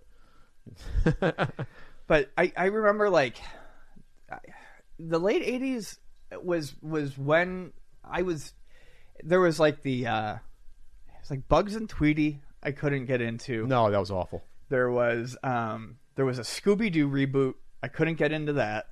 Uh, which one was it? Um, I'm, I'm trying a to pup find. named Scooby Doo. No, I never watched that. Couldn't do that. There's a website of Saturday morning TV, TV schedules of the 80s. That is awesome. Are you serious? Oh, the three channels? Oh, that is awesome. oh my god, Flintstones. Oh Kids shit. Was Okay. awful. Okay. All right. Let's run through '87 because that's when I probably would remember stuff more. So you had Wuzzles. What time does this start? Okay, this starts at eight o'clock. They start at seven. I thought. Okay, eight o'clock. You had Wuzzles. Loved it. This is ABC. Wuzzles. Care Bears. Hated Care Bears. Flintstones Kids. No. Real Ghostbusters. Yes. Loved Care Pound Bears. Puppies. No. No. Bugs Bunny and Tweety. No. Nope. Ewoks. No. No. 87. They had Ewoks still on ABC. All right, this is spring of of '87. You had Berenstein Bears, and then you had Kissy Fur.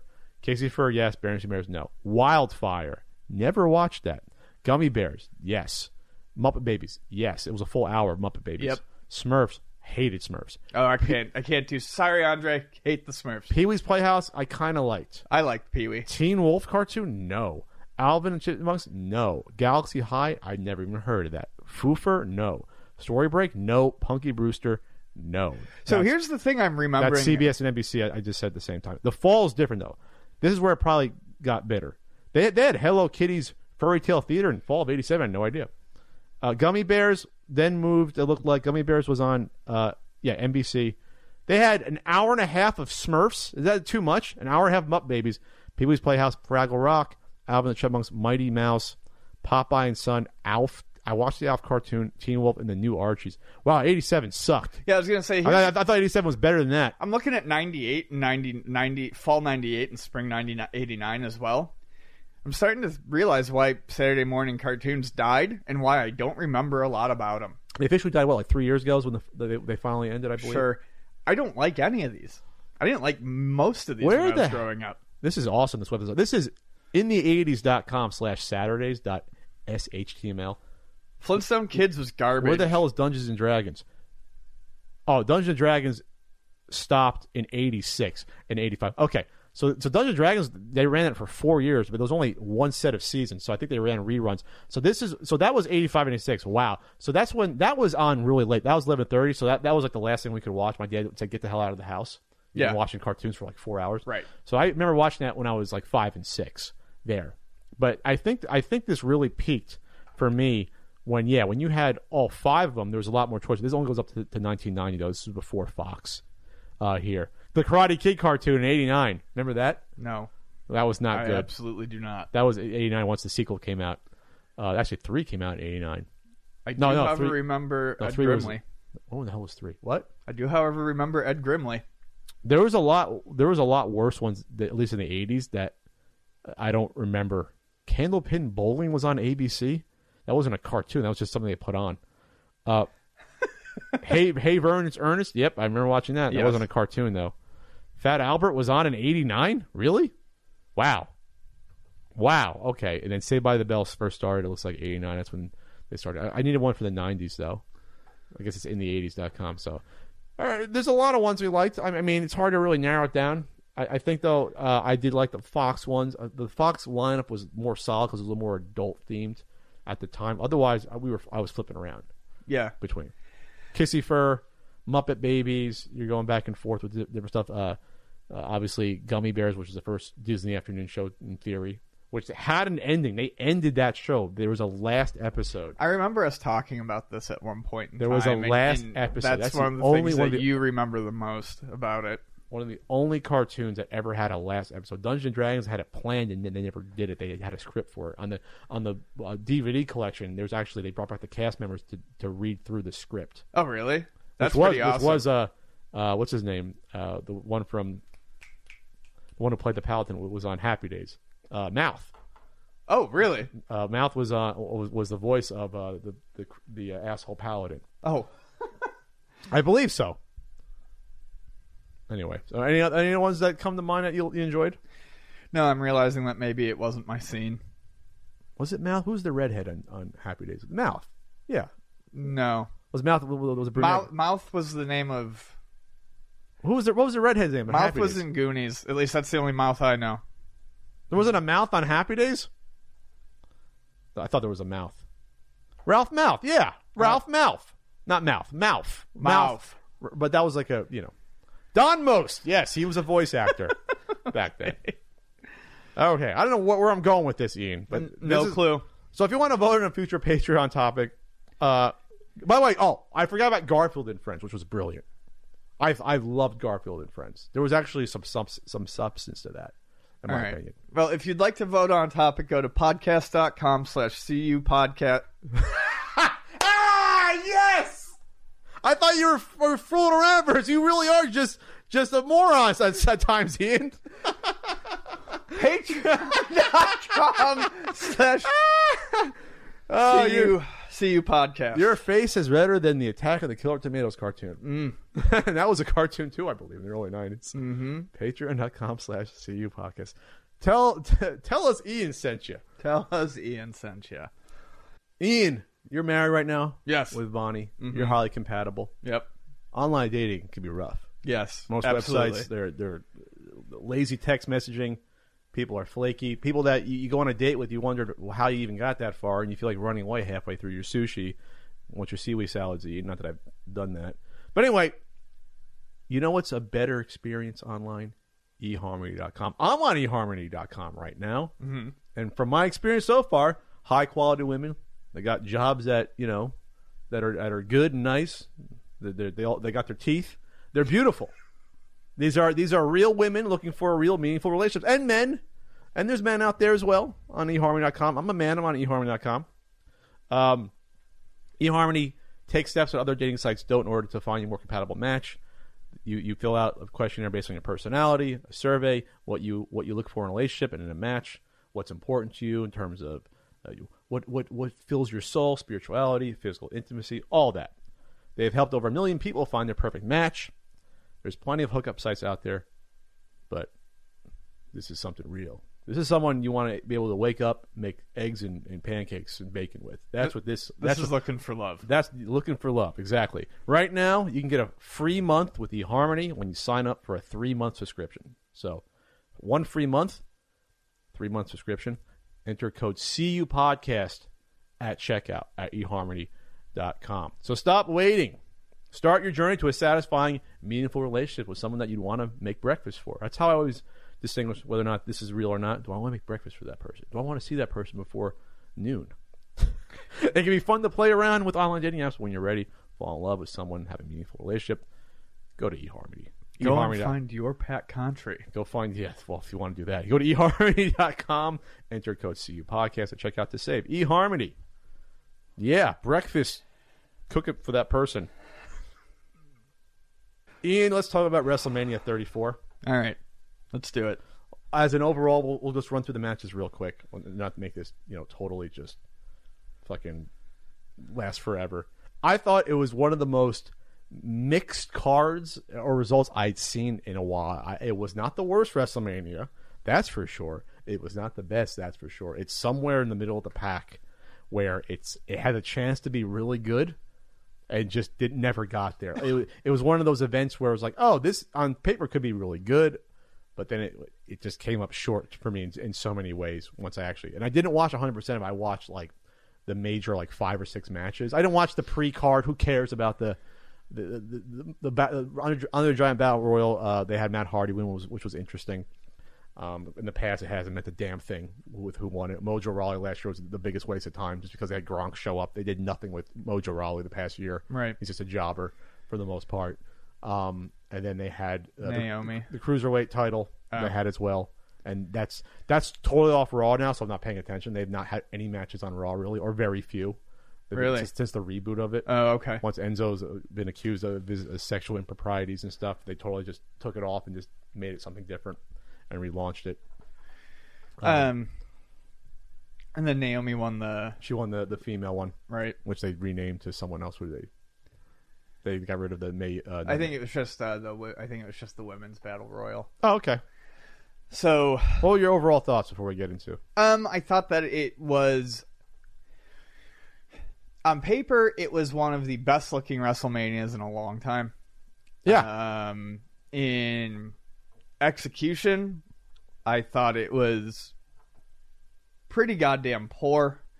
Um, at the end of it, it was kind of like most WrestleManias. I just kind of felt exhausted. it's like five hours. Yeah, and I didn't watch the pre-show.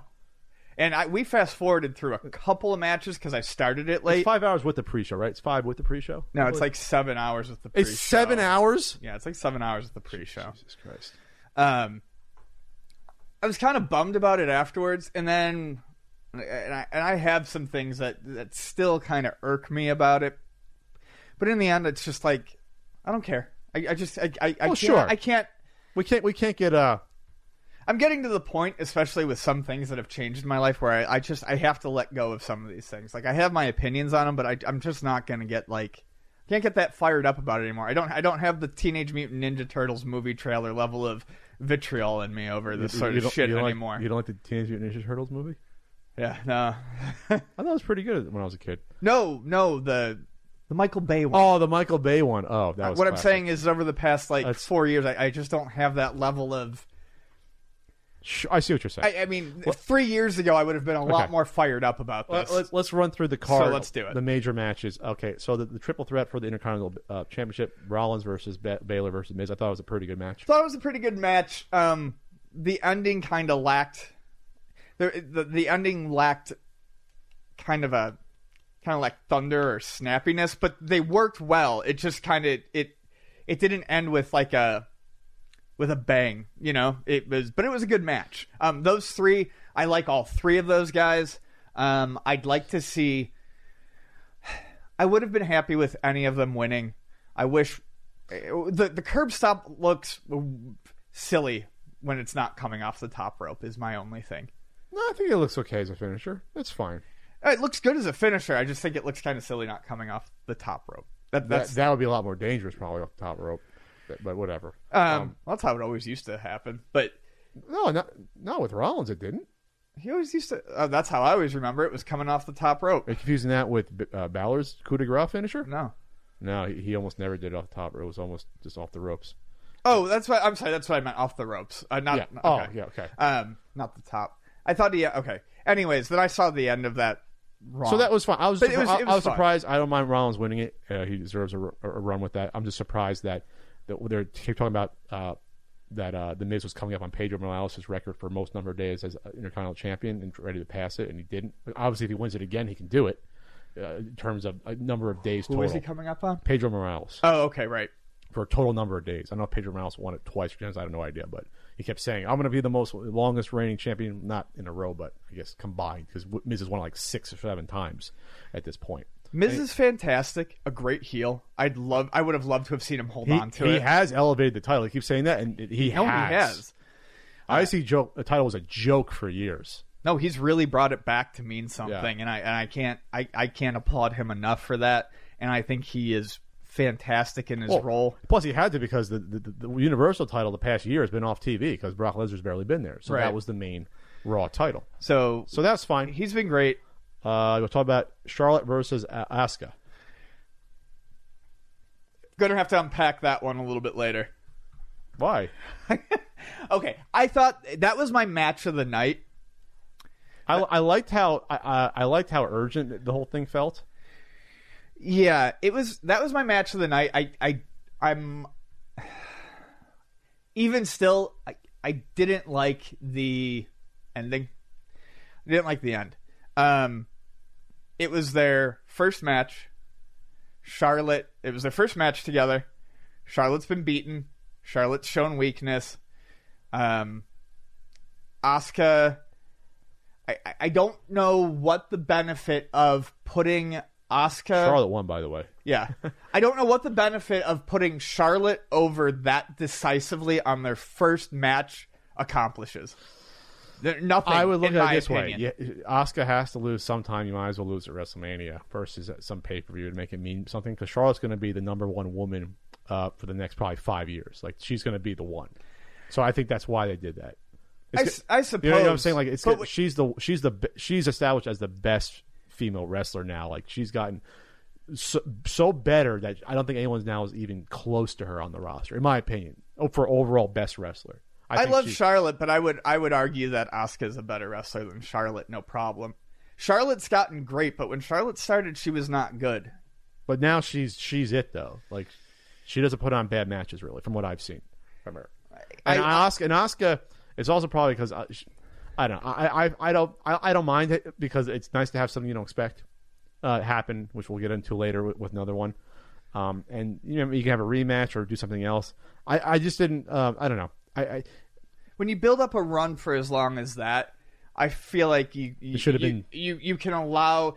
well, in your opinion, how was she? Who should she have lost to eventually? Like who could she have lost to that would have made, made better sense, if not the champion? She could have lost it back to Charlotte after. I lost it back? Okay. Yeah, I mean, when it, with a run that big, when you've built up someone as a credible monster like that, and it's done through good matches, not done in a Goldberg style, Mm-hmm. and they've had a streak that long, and it's against someone who's already lost, why not let them get the title and then lose it? Especially when they've never wrestled against each other. Did you have a problem with the with after the match where they embraced and she said congratulations and it's like would she have done that or attacked her afterwards? Like it seemed like that was obviously they're half in character, half not at that point. Um, you I feel like it was fine, especially because they're technically on different shows. Sure.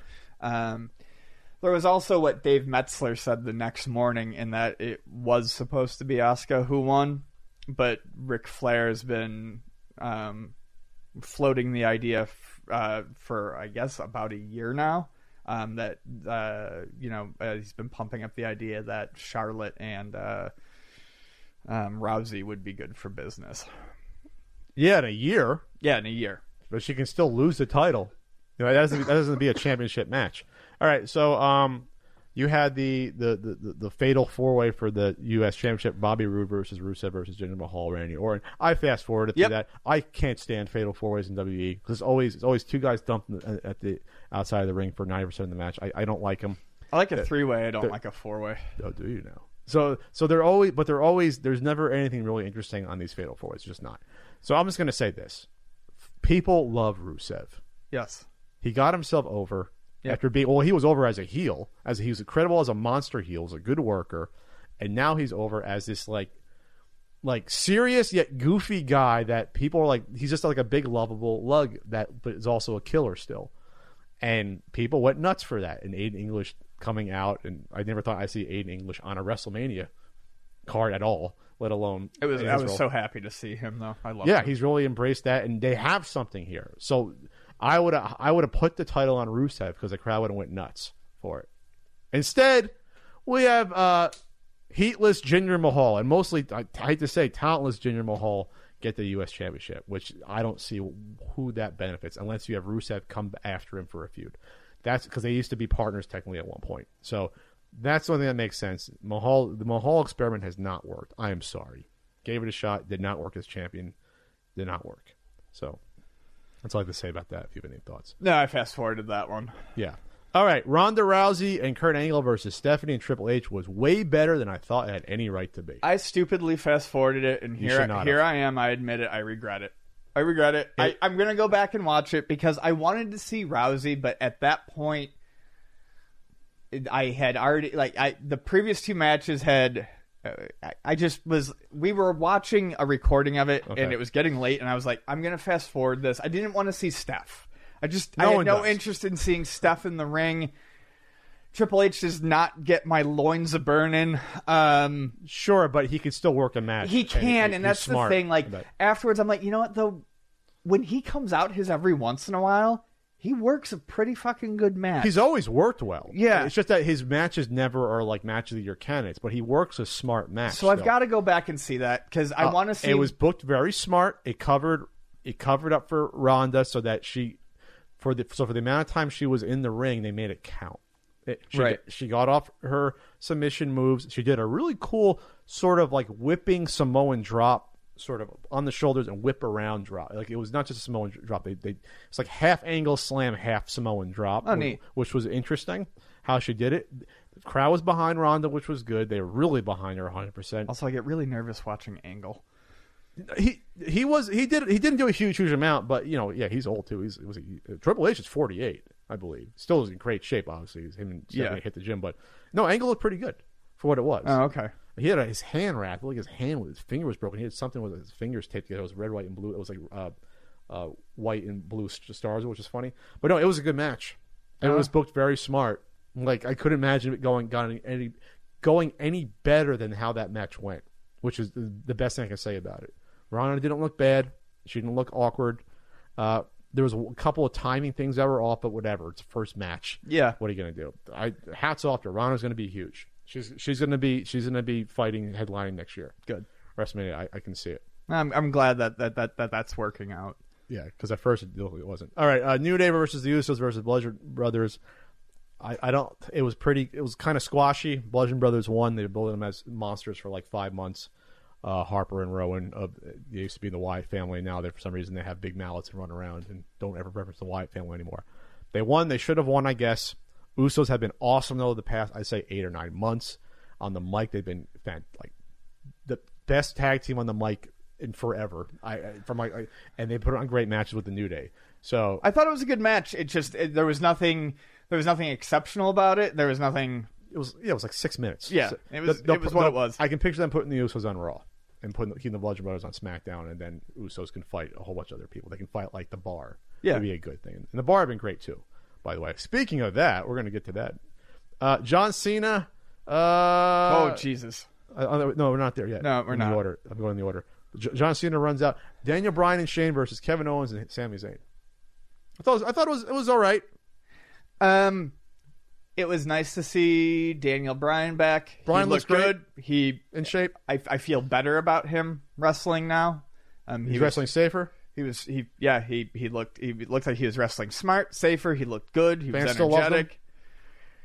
And uh, that's really all I can say about that one. I mean, Shane Shane was there to do the Mm. uh, coast to coast. Shane, can you stop wrestling? Please? Shane, please, please, you, your children are embarrassed. No, but I mean, I he's just to me. It doesn't. It, it doesn't work to me when you have a part timer come out and then beat up two of the biggest heels now for, without Daniel Bryan there.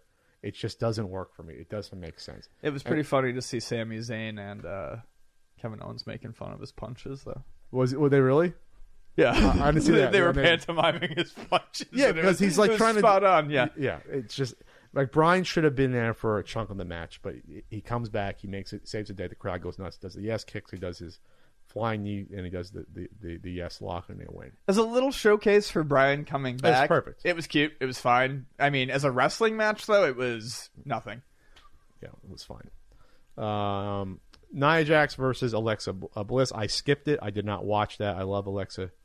Uh, Nia has been uneven to me in terms of how she is in the ring. She was dan- she was outright dangerous at one point last year. Sure. Um, so they put the title on her. They have I- this bullying thing. They they have not booked this well in general with the Nia Jax and Alexa Bliss because it went from them being friends and not friends and friends. They didn't know what. It, it, the buildup was sort of thrown together. Well, she's bullying her. They've been friends for a while, and it's like, okay, whatever. I love Alexa Bliss, and Nia Jax has grown on me considerably. Um, I, if they wanted to break those two apart, they should have done it in some other way. I don't even mind the whole the whole the the arc as a whole could have worked fine for a, a different set. Um, Nia Jax m- makes a fan, she she should be an un, an unstoppable heel. I don't know. I guess I mean I don't know where this is going the, to the go. The weirdest part about this is because in the build up to WrestleMania, they had Asuka face her and beat her. yeah, uh, a couple times, like and but barely beat her. So if they did that, like, I don't see unless Asuka's going to fight her. I don't know why they they did that up to the WrestleMania build-up. It didn't seem to fit with what they were going for. It, it, it seems like they were like rebooking this on the fly to me, not knowing what to do. a lot of these. I guess we're going to see what happens when they do the superstar shakeup w- with it. I think that's my, and we're gonna get there. But a lot of this, a lot of this WrestleMania seemed like it was kind of booked on the fly to me. Even though there was some build up to most of these. Yes, Uh, okay. I guess I mean the results and, and, and how things played out. And this the most disappointing match of the night: Nakamura versus AJ Styles. Oh God, yes, boy was it. Um, at this point, I can honestly say the Nakamura experiment should be over. Go back to New Japan as quickly as you can. Because I, I don't know if it's the fact that you have to be toned down the style. Nakamura has not worked in WWE. He is not. Um, he he's, his entrance connects in the ring. He doesn't. Um, his matches just seem like lethargic to me from what I've seen, and maybe he's just maybe he's disappointed he can't work the, the real strong style you know, style AWE. But this was this was a match that belonged on SmackDown. Like this was not a WrestleMania No, match to me. it absolutely wasn't. Very Um, disappointed. hold on. Good, good, good. Uh, right on my TurboGrafx games, you sneeze. Can you cover your mouth next time? I did. You just sneezed on my on my bloody wolf bandana. So this match, uh, I have to admit, I fast forward through a little bit. I watched the last like five to ten minutes and first five minutes. It was only like fifteen minutes, I think. Though. It So- was incredibly disappointing as a as a as a wrestling match. Um, dream match. I yeah Why? Because you t- say it is. right. Because in New Japan they wrestled a totally different style, and in New Japan they were probably I haven't seen them excellent matches. um it, because it, so I haven't I, also have not been insanely impressed with AJ in the WWE. Oh, I- really? That's shocking. Are at you serious? In, in, in at least what I've seen in main event stuff or in um His Cena matches have been incredible. The the, the two uh, two Cena main event matches at uh, Royal Rumble. And, and Oh other one. yeah, okay, that was actually quite good. But nothing. I mean, but they weren't putting him up against. I guess I was expecting more, and maybe it was on Nakamura. I, I don't think it was on AJ because AJ's worked with everyone good matches for the most part. Most of what I've seen it's just been him up against people I wouldn't expect to see him up against. I just don't think Nakamura's uh, striking style just works in WWE in general. Well, okay, so this is where I'm going to go with it, though. I did unfortunately feel like it might have been Nakamura. Um, the match was so slow and so rigid. There was no flow to it whatsoever. It was literally just trading moves. That's all it was. Sure. It was. It was just, but it wasn't like they were even trading great spots. Maybe it was because they didn't get to any more time in order to have it develop. So that's what I thought was going to happen. So it at first it started off pretty slow. I mean, the, the match never the match never got going. It never went anywhere. So it started to you know it started off slow, and uh, my my buddy Adam was like, "This is kind of slow," and I'm like, "Yeah." I'm like, but I have a feeling this match is gonna go on for a while.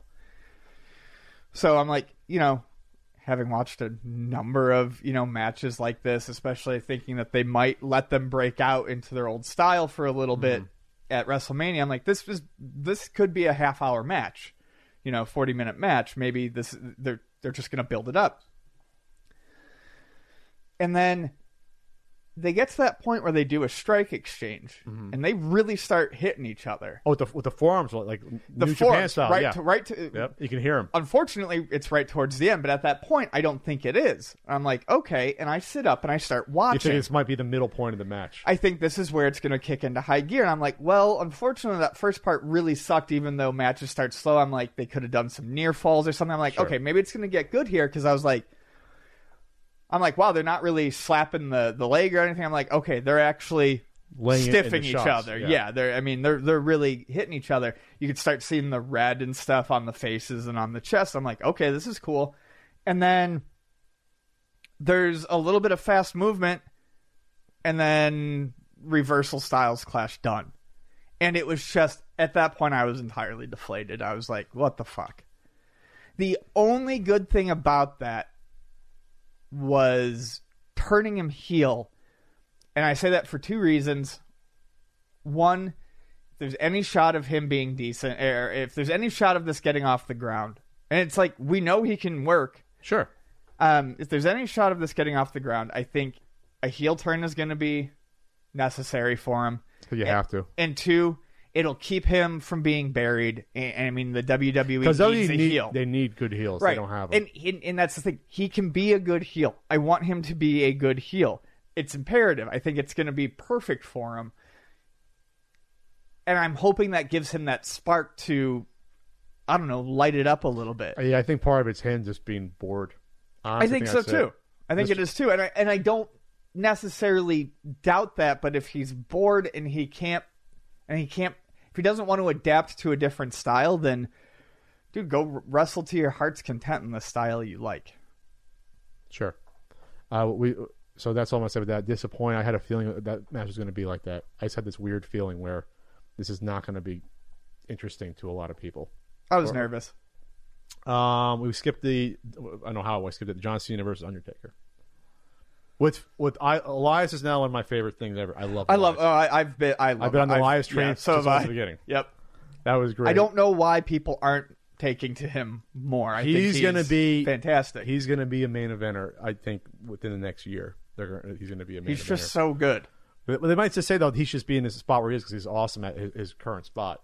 He's so he's really good at like deadpanning and not Yeah, just but, but, so but, the, but the crowd lot. I, I fucking He'll, love he'll, turn, he'll turn the cheers around and Yeah, I he called he called everyone uh, scumbags on the night after Yep. Raw, Raw after WrestleMania. Oh, did he? great. Yeah. Uh, I think he's just fucking great. But um, So he comes out.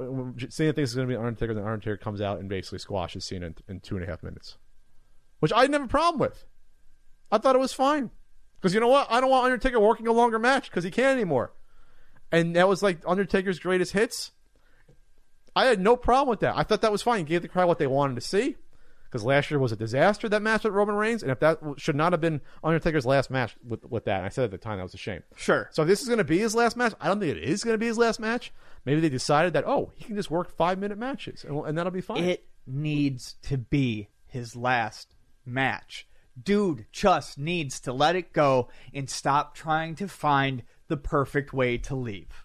First way is still going to be Sting, by the way. I'm still holding out hope for next year for Sting. I, I'm going to hold that hope they do a five minute match with Sting, and I think they're going to make that happen. You know, Sting's close to sixty by now. It's, eh, the thing is, is no matter what he does, it's always going to make some people happy and some people angry at this point. I don't have any problem with that match because I had nothing emotionally invested in it. It just seemed like the whole thing was just weird and bizarre. I mean, where were the? I was waiting for the Scooby Doo fucking sound effects when he was like, boop, when he falls over and gets stared at. the it was a little bit. Uh, the story's going to be that John Cena was wasn't prepared for some reason. Though he no, he called him out, and he was he was scared in the match. The, the announcers did a horrible job of of communicating that that Cena looked scared. They did not. I was waiting for the announcer to say Cena looks to? yes. Communicate. The announcer should have communicated. Cena looks up. I think I think Coach mentioned it a little bit that he looked unnerved or something. They should have put over the fact that Cena looked like he was at like he was just like holy shit. I thought they did because No. I, it was very obvious to me that was- that was what they- they, were going for. Like Cena was like, uh, uh, uh, like th- they should have done a better job. And Cena got one move in uh, the, the whole match, and then Undertaker ran through Snake Eyes, old school. He did all his moves. He he did the the barely jumping clothesline, which, which he hasn't been able to jump in like five years. Better, and, um, and then he did the choke slam and the tombstone, which was fine.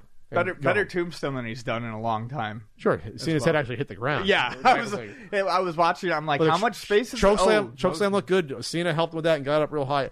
I, I like that match a lot. I bet that- send the crowd home happy. Cena's probably going to go away for a while. The film stuff, you don't have to see him for, for months. It's fine. I guess I just, I, I, I, I neither feel. It's fine. I, yeah, it's exactly. But It- but the fine. crowd loved it. just you got to give something the crowd the crowd to like. Sure. If the crowd loved it, great. I, I just, I didn't feel either way. I, it was so weird.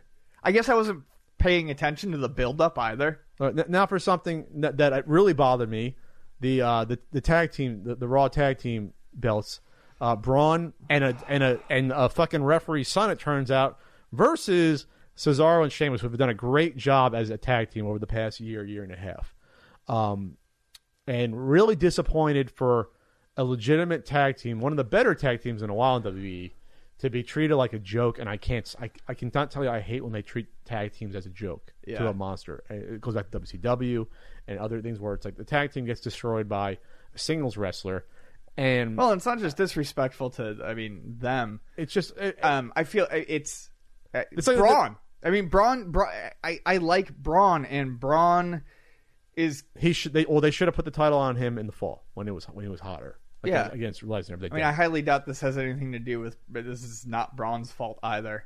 No, I, I just feel like they didn't they didn't want to take the title off Lesnar. They wanted to keep it for the Reigns match. and I'll get into that. And it's disrespectful also because spoilers. Night after Raw, they relinquish uh, Braun relinquishes the tag title, so now they're going to do a tournament for it. So it was So like that the- was a total waste. I guess they needed Braun for something to do at WrestleMania. And they didn't want to put him in the battle royal because they they put him in a battle royal to get to the tag team part already.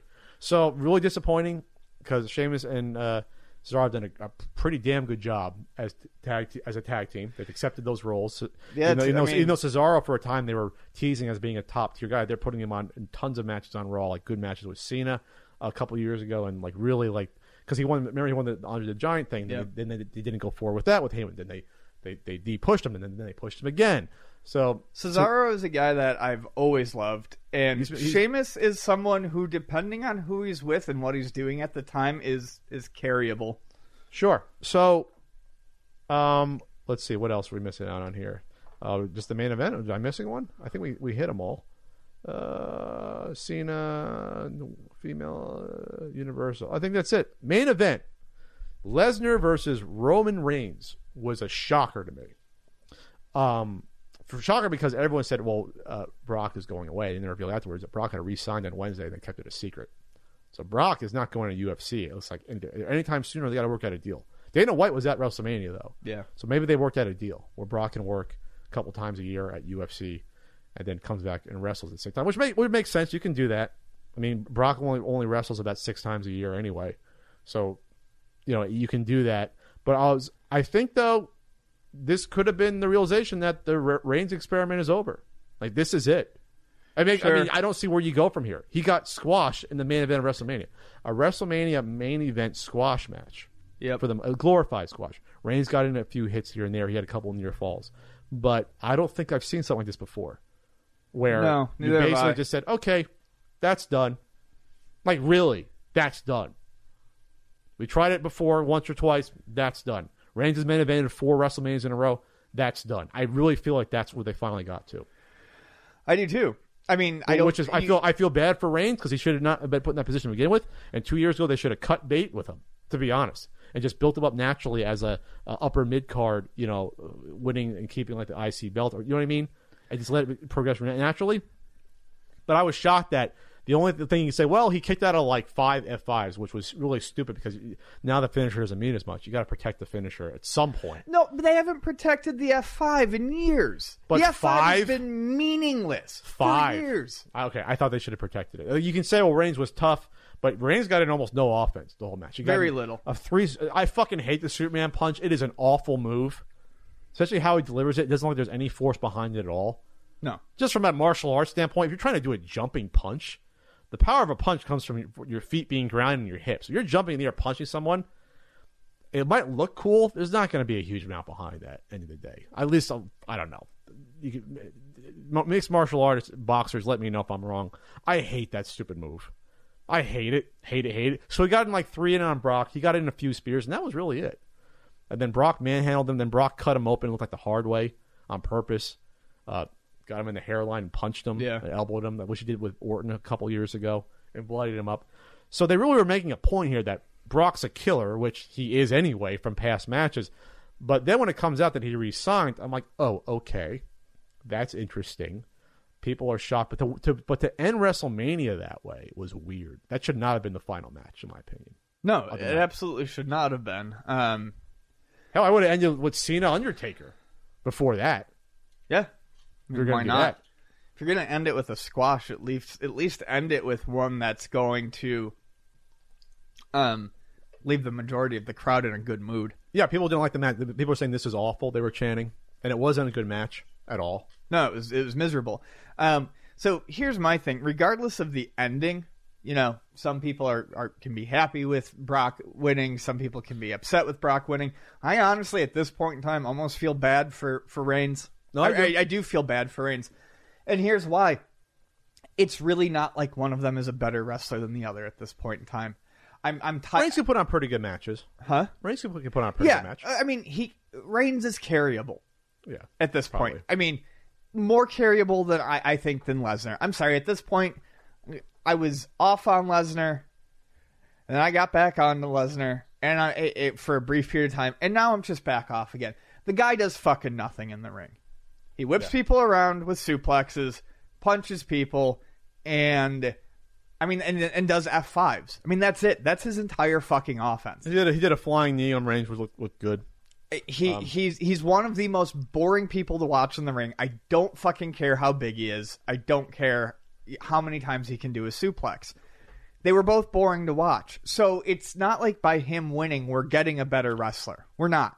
No, you keep you keep your your marquee guy in place that can attract people, and But my question is, how much longer is he actually going to attract? That that's that's my biggest concern. Before you get bored with it, Right. Well, here's the thing, though. Now we're in now a different. you've got two boy at this point. This isn't last year or two years ago where it was obvious that Brock still had some steam behind him and no one was behind Reigns at all. At well, I think point. the what, but I think the problem with Brock though is that people were sick of the Reigns thing. If you if you put Brock against say Samoa Joe, for example, as a main event, which they might do again at some point. Unfortunately, Samoa Joe was injured and, and missed this whole WrestleMania season when he came back on Raw. That would have been exciting, I think, to people. Like you have a legitimate thing where people want to see these two fight, and they both legitimately are you know tough guys. But the fact that it was Reigns diminished Brock's ability, I think, to, to be a, a draw for it. I, I just think that's it. If you put Brock against again, you, you know what I'm saying? Brock versus Daniel Bryan would be the biggest match of the year if you did that match.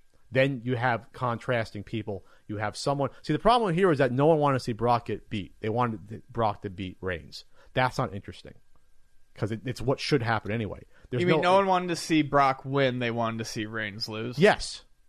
You have to have someone. You have to. Brock's the most interesting when he's the heel, the monster heel that the underdog has to defeat. Problematically, I, I I wanted to see. Uh, I was on the opposite end. I wanted to see Brock lose. I didn't want to see Reigns win. Like I just, I You see what I was, mean? yeah, Either- there was either no, way, it's not there a was- main event. There was no way to go for it. It should yeah. not have been the last match. That's the bottom line. It should not have been the last match of the night. But you, you're kind of you kind of put yourself in a corner with the AJ Nakamura thing not being good. Anyway, I think people realized it was not going to be that good. That could have been the last match either. You could put the, the women's match at the end if you wanted to. That hasn't been done before. I don't know if they're yet that they can get away with that without people being like, ah, that should have been the last Still match. match of the night. I mean, that, I Sure. mean that that or Better under- than Nakamura match Yeah. and AJ Styles match. which I that under. believe. I mean that you're right. I mean, you know, despite my complete indifference to the Undertaker match, that or the women's match would have been a far better way to end it. But here's where you are though now, and this is one of the reasons I think they kept the title on, on Brock. Uh, on Raw, Bobby Lashley came back. He hasn't been around in ten years. From what I hear, he's a much better wrestler than he was ten years ago. Really? He's he's as big as Brock. He, he's he's a legitimate threat. He's he's he's a real mixed martial arts. I think it's like fifteen and two in mixed martial arts. Okay. better record than Brock. So if you want to build up to something, say SummerSlam, Le- Lashley versus Lesnar would be a very interesting match because they're both both huge athletic guys, and at that point you could send uh, him away, uh, Lesnar for a while, put the belt on Lashley. That's one option. Samoa Joe just came back, challenged Reigns. Reigns came off on on the night after uh, the, the, the, at the Raw like whiny and like oh you know, he was really weird. I really think they're done with it. Like that's it for main event, at least for a while. They have to rebuild it his character. Like Reigns came in like confused, not knowing what to do. Well, a lot of people said that. I mean, granted, the rumors after Mania are huge. Like, I don't know where Meltzer got his information that Oscar was supposed to win, and it was you know changed within the last couple of days. But you know, people said that it. I mean, I almost believe it because it looked apparent how much of it. But people said that the the the Roman loss was a a, a sort of an on the fly thing. Oh, it was on the fly. They did a reset on the fly. I don't know how on the fly, but it was you know it wasn't. if he just resigned on Wednesday, yeah, that would have had to have been a fair. otherwise there's no way he would have won. right. Which makes sense. But now they've realized, okay, this Reigns thing, I'm hoping just put him in the mid card Reigns, have him be on a tag team or something. It's fine, be fine. God, he's still getting paid. Whatever, his, his, his ego's fine. So other than that, uh, you had the authors of pain come up uh, on Raw. You had uh, uh, no, what is it? No way, Jose. He's he's like a I guess an opening act. He came up from NXT. Ember Moon looks pretty good. I, I remember Moon's good. she came up and, and tagged tagged with uh, um, Nia Jax. I do think there's some pop potential there. So you you had it looks exciting, and this is even before talking about who's Daniel Bryan going to fight, where is he going to end up, mm-hmm. and then the, the possibilities I think open up, and that's your landscape for the next year.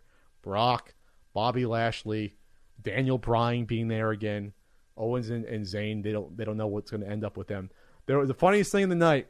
There was the first TNA reference ever on that I can think of on WWE in the 15, 16, 17 years TNA's been around.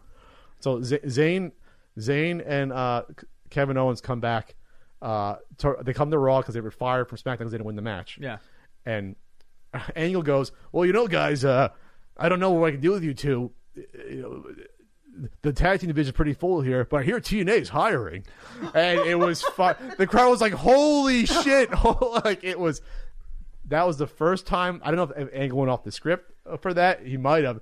Zayn almost started laughing when he heard that. Like he was like, Zayn was like, "I like, Owens was a professional. He did, but like it was fucking hysterical. so it, there it is. We've talked about this for like 20 minutes. That's enough. So uh, um, I'm I'm excited. This is pretty good, just because the fact that Brian's back opens up the world of possibilities. Like it really does. Uh, by the way, uh, you had a, a, few New Japan guys there. You had Okada in attendance, yeah, uh, Minoru Suzuki, and you had Tanahashi in attendance there. So it was interesting that they were there. I think Okada was at, was at the fan expo. I wonder if any WWE officials officials knew who he was walking around. The big hulking Japanese guy was like 6'2", 6'3". I'm sure they probably did. Okada in WWE? No. All right. What's uh what's what's what's next here? My my my my, my topic list went up. Q and A. Q and A time on the CU podcast. Uh, this is from at Picard M Maker. What are games you regret not having the chance to play or passed up on when you were younger? For me, it was Donkey Kong Country 3, which I didn't get to play until it was on the Virtual Console. Um, for me, it would be uh, honestly quite a bit of uh, you know, RPGs. You know, the RPGs uh, that were on the Super Nintendo um, that I did not get a chance to play when I was younger. When I didn't, uh, when I didn't have one. Um, people always, you know, get on me for saying I don't like the Super Nintendo. Um, there are games on the Super Nintendo that I would want to play, um, and games that I would probably uh, enjoy on the Super Nintendo. And had I played them when I was younger, I would probably enjoy the Super Nintendo a lot more. The issue is I just don't have all the time right now to go back and play a lot of those RPGs that are on the Super Sure. Nintendo that I, I was not able to play when I was younger. You know, 35 hours to spare. So, unfortunately, because of that, I don't have that connection with the Super Nintendo that a lot of people do, and I, I, I I'm never going to be able to have that time to, you know, I, I don't think really get that connection to the Super Nintendo. Um, and, and I think that's where a lot of my indifference with the Super Nintendo lies. Is it is largely considered an RP. It is a very RPG heavy system, and um, yeah, I, I never really experienced that as a kid. Even though I even though I liked RPGs and played what I could on the Genesis, and I had a lot of RPGs for the NES, I missed all those. So you know, some I did go back and play, but you know, at the time. You know, I, I, I wanted to play through Earthbound at the time. I played it when my friend rented it, but I didn't get a chance to go all the way through it. You know, I, I was not playing Final Fantasy IV when it came out um, you know, stuff like that. Yeah, this is it's a shame that I I abandoned consoles for PC gaming because yeah, I missed out on a lot of like the action platformers. I never played any of the Mega Man X games when they first came out, and from what I hear, they're different than the regular Mega Man games. I probably would have liked them a lot better, for example. Possible. But it's, possible. Um, I didn't play any of those shooters from the 16-bit era. Really, I didn't play any on the Genesis. I didn't have a Genesis. Uh, but I never got around to playing those. I never played them on the Super Nintendo. So I did miss out on probably a chunk of games I would have very much enjoyed because I was becoming an adult and playing Return to Zork and fucking X Wing and TIE Fighter and, you know, PC stuff. And the last run of point and click adventure games and doing that. So my the whole genre has shifted from what I played. Yeah, there's like a whole there's like a 3 year period which doesn't seem that long now, but when but when you're a teenager it is, and especially in that like era of 16-bit gaming, there's a lot of stuff that can come out in those 3 years and yeah, there's like a 3-year period of 16-bit gaming especially on the Super Nintendo that I just I missed cuz also like yeah, I was playing Sierra and LucasArts stuff. I was playing a lot of stuff on the computer. Um and yeah, I do kind of regret that. I do think it would have definitely changed how I feel about, say, the Super Nintendo. Which is why I am not alone in working on a certain Super Nintendo guidebook. Yes, I, I'm not taking on the load I am. I'm not qualified to do that. Plus, I don't. I would die if I did that again. Uh, yeah, and stuff, and stuff like uh, you know, Super Castlevania, uh, Rondo of Blood, stuff like that that I never played when it first came out. That I probably should have, since I always liked the Castlevania series. Maybe not as much as other series, but I should have. I should have got around to it. I just didn't. You know, so it's kind of like I feel like not ashamed. You don't. You don't feel ashamed, but it's like yeah, I never really played those games. Right. I always kept up with the arcade games, though. I was always playing those arcade games at Seaside. I always knew what the hottest arcade game was. Sure. The hottest arcade games. And no, I mean, the first couple years of Super Nintendo, I was around for like Star Fox and ActRaiser and SimCity a little bit in those. So I played some of those early staples, but yeah, the middle years, the late years, none. I, I played almost none of those later staples. Yeah, that that's kind of where I was. I, I, I wasn't really around for the end of the 16-bit era. Just like some of the sports games, unfortunately, and uh, yeah, but never played something like. Well, looking at the looking at the library, scrolling through it, a lot of the Super Nintendo games, not there were a lot that were just ports from somewhere else, computer, um, or just you can play it on another system. Spider-Man and X-Men: Arcade's Revenge. Out of all the uh, out of the nine or so only Super Nintendo games I had, I had to own that one. That was a disappointment. yeah, not good. I did rent a decent amount of Super Nintendo games though, for like a couple years while I was Yeah. getting the PC. I couldn't, I couldn't buy both PC and Super Nintendos. I couldn't afford both. That's why I had to Sure. buy. You can't rent PC games, so I did do that. So something like uh, Maximum Carnage, I would rent that and play that, Right. or go to a friend's house and play Sunset Riders, for example. So anyway, well, that was, that was a decent question. Thanks for the question. Thank you. At Cypress P Cypress Phil, do you think the abundance of quality shoot 'em ups titles on the Switch has helped rejuvenate the genre? Um, that's a good one. I, I think that it's. I think that it will certainly help.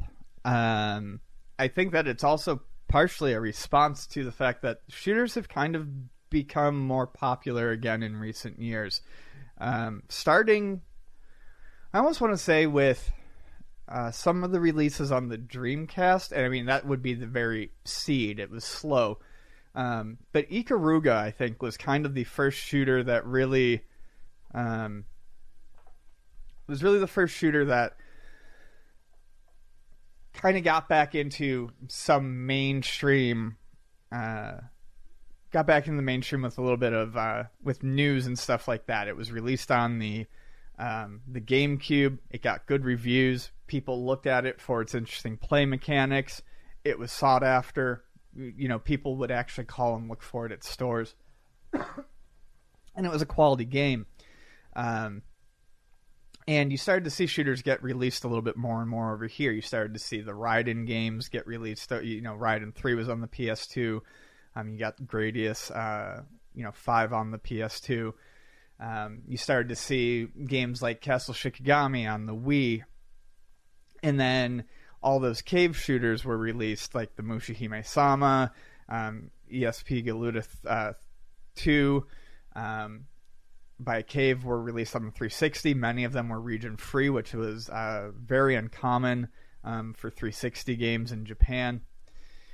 And they just started to get more and more popular. I think a lot of the uh, small Dojin games that were released on PC, such as the Touhou series, helped get them more popular in the US again. I think people just started realizing that they're fun, and there was a whole genre sort of of games that people had missed out on because they were considered too old fashioned or too arcadey or too old school. For a long time when you started when you were reading reviews of modern shooters that would occasionally make it over here, the reviews kind of they were by people I think who didn't quite understand the appeal. They would look at them and say, "Well, you know, this game gets a 5 or a 6. It's only going to appeal to genre fans or or something along those lines." Um, you know, they failed to see what would make this game tick or appeal to someone who'd be interested in this. They never really saw beyond the the old school facade. But they've really come back. I think the indie game scene has helped push them, and people are starting to enjoy them a lot more, which is why I think we're starting to see them um, appear on digital services uh, with more frequency. The Switch has by my count, I think 17 or 18 horizontal and vertical scrolling shooters on it now for digital download. Um, and they're adding more almost every week. So digital, uh, uh, vertical, you can you can have the option on your on your main TV, and or when you hold it, you have to. No, by vertical or horizontal, I mean horizontal Oh, not on the display type. Okay, or vertical scrolling. I'm thinking of the I'm thinking of the the, the smaller screens. Um, I mean, for the vertical scrolling shooters, it does for a lot of them, depending on the options, let you to rotate the Okay, screen. so that's what I mean. Which Yeah, is really cool. cool. Yeah. Um, I mean, Psikyo has is is releasing like uh, is having all of their shooters released, which I don't in, in digital form, which I don't think is happening on any of the other platforms right now, which is huge. I mean, if you're a shooter fan, to a lot of people, that's almost a reason to go out and buy a Switch right now. So I only hope that this sort of exposure gets people to pick up one or two that look interesting to them and maybe maybe look into it deeper. Um, I would. I, I can't wait to see like two or three years from now what the selection looks like on the Switch because it's just not slowing down. It's it's honestly like every couple, every week or couple of weeks, there's another great arcade shooter on the system. Are shooters just a, a good genre to have on a portable system Absolutely. with a decent sized screen? Yeah, I mean they really are. I I I would love to own a shoot. I mean, if shooters came out in a physical form, especially one that was made today, I would buy it physically. But there is also a. It's great to have them all in one spot digitally, on a portable, because I can sit there on a plane and keep myself entertained forever without having to, you know, switch cartridges. It does benefit a player to focus on one shooter but it's also a lot of fun to open it up and just like look at. It's like a kid in a candy store to go into the you know your your your games library and just see all those shooters there and be like that one. You know, it, it's it's fantastic. So, um, I don't, I don't have much to add to this. I, I've been distracted for part of this because I went on Twitter and see that uh, Chun Li is trending, yeah, because uh, Nicki Minaj is releasing a song tomorrow. and holy shit, that picture of her! My God, Yep. sorry, Mm-hmm. a little distracted. I was like, what? It's it's totally fine. That's why I was just like, oh, okay. I feel cool. like I feel like Regis Philbin now. Why? You ever see that clip of uh, when Nicki Minaj first came up on the scene? Really, I want to say it was like like nine, eight, nine years ago No. when it was still Regis and uh, whatever the hell it was. She performed when she was fairly brand, brand new, and, and she's she's standing there after the performance with Regis. Regis couldn't control himself, and he touches her ass. Like- oh, Regis. I would have done the Jesus same thing as old Regis. And like they, it was funny, they played they're like, "Oh, Regis," but like he was so taken by her beauty and and her amazing ass. Um, yeah, it's amazing that he touches it. The clip's online, and people are like, "Oh my god, Regis!" Like he's a he's a dirty old man, Regis. Yeah. No, it's it's a it's a it's a picture. It's a it's a picture. She has the she has the hair. The, The- re- it's cute. it's cute. Sorry, I was distracted by uh, uh, Nicki Minaj's flesh, like Regis was back then. But, but yeah, shooters. So yeah, so there we go. All right. Um, Ian asks. asks any thoughts on the Apu controversy? I'm pretty liberal myself, and I think it's rather ridiculous when every character on The Simpsons is a stereotype. This is at Keeping Up Gaming, by the way. Okay, so the controversy is Apu, who he owns the the Kwik-E-Mart. He's an, a character of Indian descent on The Simpsons. He has the, the accent. He's voiced by Hank Azaria, I believe. Um, so people are uh, annoyed because okay, he, he's a stereotype of an Indian man o- o- owning a convenience store. This is a, a a new age where is that acceptable to have this heavy stereotype? Uh, the sim- before I get into the right or wrong of this, where I'm not sure there's a right or wrong on this, this is a show that's been on for 30 years almost. So what was more uh, uh, what was more acceptable or benign that was seen in the culture 30 years ago is obviously not today. A lot fucking happens in 30 years in the culture. You could even say until the past six or seven years, maybe someone wouldn't have a big issue with this. What I know from I have not watched The Simpsons regularly since probably the late 90s. What I will say of the Apu character is that well, he is he is probably more fleshed out than some of the other secondary characters. There have been episodes dedicated to Apu as he's not just some guy who owns uh you know he's not just doing uh what are they what are they called the slushies there or whatever. He's not, Squishees. squishees. He's not just a guy doing that, even though he is pushing those at some points. But it seems like a lot of these secondary characters are, are just like Disco Stew, or it's just a dumb guy doing disco. That's not really what Apu is. Apu really has some personality, and he is like a real individual who happens to be an Indian who owns and runs the Kwik-E-Mart.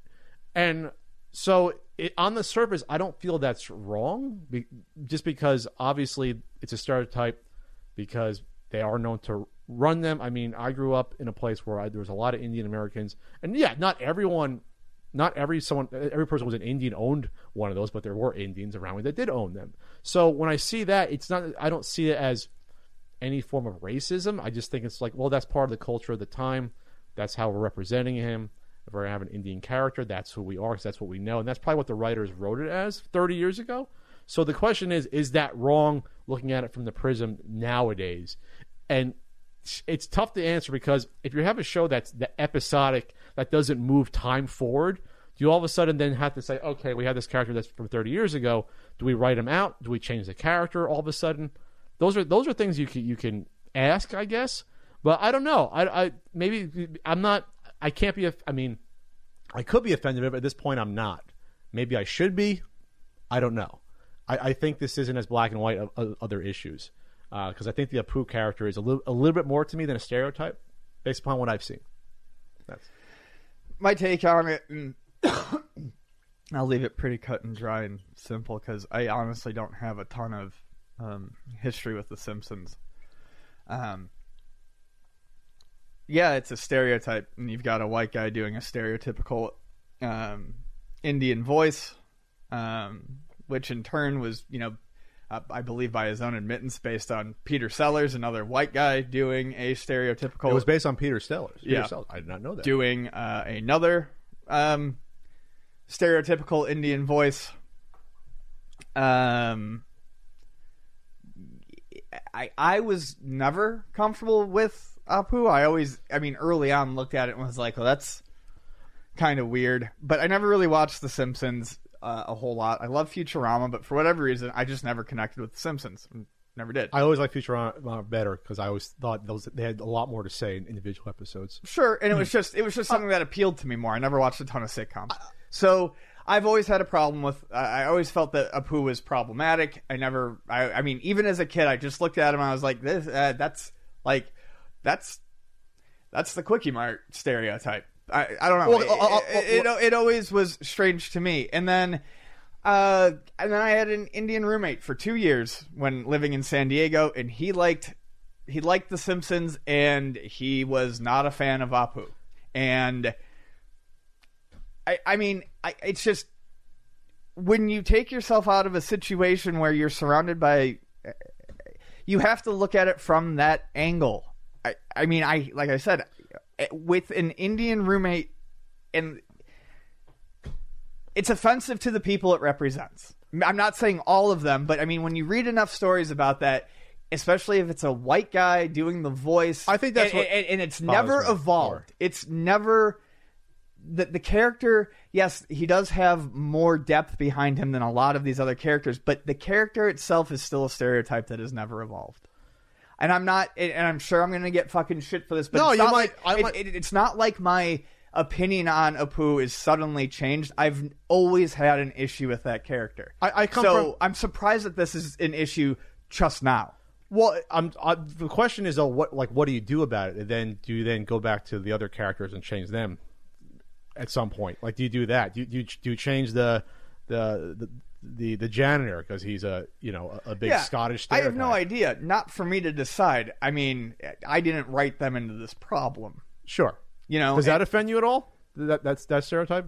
Like I, I mean, no, it doesn't. But then again, I don't. I mean, I I just. it- it- the question is though, but but, what but if it does, do I? I mean, am I going to tell what, them they're the wrong? No. what's what's the percentage of people that has to be upset about it in order for people to say this should be changed? That's that's a, no other conversation. I mean, I grew up with there was a decent amount of Indian people around me. I was friends with with an Indian person for years in grade school, and when I look at it, it the more I think about it.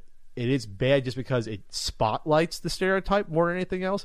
The stereotype itself, they, they existed, they still do. Sure. There's Indian owners. That's so that's fine. I think the spotlighting is what caused the issue. Uh, to me.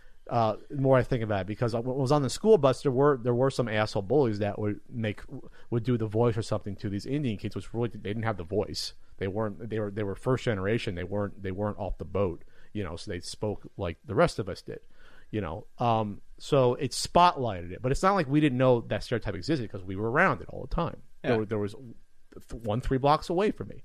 There was another one six seven blocks away from me.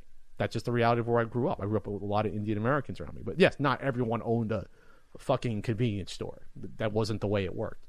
So I don't know. I don't know what, what the solution is. I mean, uh, the, the Simpsons trying to they just put out an episode where they kind of addressed it, saying that maybe we'll address it at some point, maybe we won't. They kind of side eyed it and just said like it is what it is. Uh, I think the response was weird, but like I said, I, I just The Simpsons usually doesn't change their characters. So, like, I would say you'd have to almost write it out, or I don't know what you'd do with it. I, I, it it's a weird. It's a show's been around for thirty years, so this shouldn't have been. It's again, this is the only show I can imagine this happening because no show lasts this long with the same characters not changing. sure. So it's weird. This isn't this isn't like uh you know Fawlty Towers that was made in a certain time and was what it was. Right, and even Yeah. I can, you know, go back and admit my wrong in that situation and say that that was a situation where it was a product of its time, and while it was, you know, that's not great. It's, you know, it was. They can't change that. Maybe you do an episode where a Apu has to sell sell the Kwik-E-Mart. Maybe that's how you get. Then you have him do something else, or he moves away. All right. Uh, this next one's for me. From Ian asks. Will YouTube type personalities eventually replace the actors we think of them today, taking power from the studios and giving it back to the content creator themselves? Well, the content creator has the power if they're on YouTube, since they're creating the content. In terms of replacing the actor for importance or what they can do, absolutely not. Because there's actors are part of a system. They're a cog in a Hollywood system or movie system where they can make gigantic projects. They are they are hired hands. They're not the content creators themselves. They are they are a small participant in a project. You can you can shift around actors for roles and people wouldn't know if they were shifted out potentially. So that's different that's totally different. Like a content creator is the auteur where I'm controlling everything. If I put out a video that I star and write, edit, only I can do that. No one else can. And an actor, any you can swap out actors in a Shakespearean play. You can swap out actors in a TV show or a Netflix show. So it's entirely a different beast. So the power is not going to be taken from the studios because I don't see a band of YouTubers making Infinity War anytime soon. No. I don't think we have the juice or the money or the ability or the talent or the know how to do that. I don't think it's ever going to cross over into that. We can get the money potentially. We we can get a little bit of influence. We're not going to be able to take over the system or even get into the system. It's just not going to happen. There's just too much money that already exists. You can't. It's, it's not going to be like, oh, hey, YouTubers, you want to make a two hundred dollar million, two hundred million dollar blockbuster anytime soon? I don't see that ever happening, or, or any project on that scale. The few projects we have seen, like the Rooster Teeth movie or whatever else that they put out, like they're cute little films. You know, they're fine with the YouTube movies, but that's that's what you got. And even that success hasn't been, I don't think, catching on fire because people want what they want. They want to see. They don't necessarily want to see PewDiePie in a reality show. They want to see him play games and, and be a goofball or whatever the hell he's doing. You know what I mean? Like people want the content creators doing the content they want. They they rebel when they do something different. They rebelled against this podcast. I said, "Why are you doing a podcast? Do a Pat the NES Punk video." You know, that's so. I think it's always going to be somewhat different. Ian, I was just thinking about something for me. Um, what were you thinking about? oh, I was Nicki Minaj as Chun Li? What were you thinking no, no, no. Um, I was just thinking about a response to the people who tell you that you should be doing a Pat the NES Punk video instead of um, instead of doing the podcast. What, will be the response? Ian? Nah, it was just it was funny. It was funny in my mind. It involves just tossing off in their eyes. Um, That, that would be nice though. people like people like that goofball. I'm gonna. I'm just my. I'm in a zany mood. Um, do, do you see there? Oh, yeah, no. there's a, it's just a different no, I, category. yeah, no, th- and that's what I was gonna say. Markiplier is I- not not Chris Evans. He's he's a different category. He's it's a new category of sort of celebrity that hasn't existed before. Yeah, um, yeah, and that's that's that's where I'm going. That's what I would say about it too. It's it's interesting to see, because YouTube has become so popular. People, you know, see and you see some content creators rising to almost the same sort of Celebrity status. Celebrity status, but that doesn't mean they're going to overtake one sort of celebrity. It's just No, a it's different. It's just a new type of It celebrity. could be the final frontier of celebrity. It could be like the last sort of free content creator coming live to you, or you know what I mean? Like, Right. I guess you have streamer, which is somewhat different than, but it's all. In the, I put them all together. Streamer, Sure. YouTuber. You know, they are kind It- of it's really still different. a content creator though, but it is Yeah. different. But it's a content creator in the same way, and they Podcaster, get, they get built up in the same way. Basically, it's a it's a create your own, do it yourself sort of.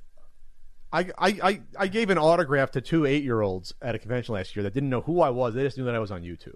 Oh, Like that was a thing to them. Oh, you're on YouTube. Sign this, and I was like, this is really strange.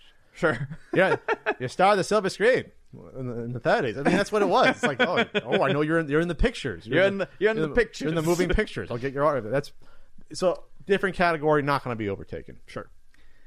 Uh, at GJackX, what shocks you the most that is very rare and sought after in the retro gaming collector communities?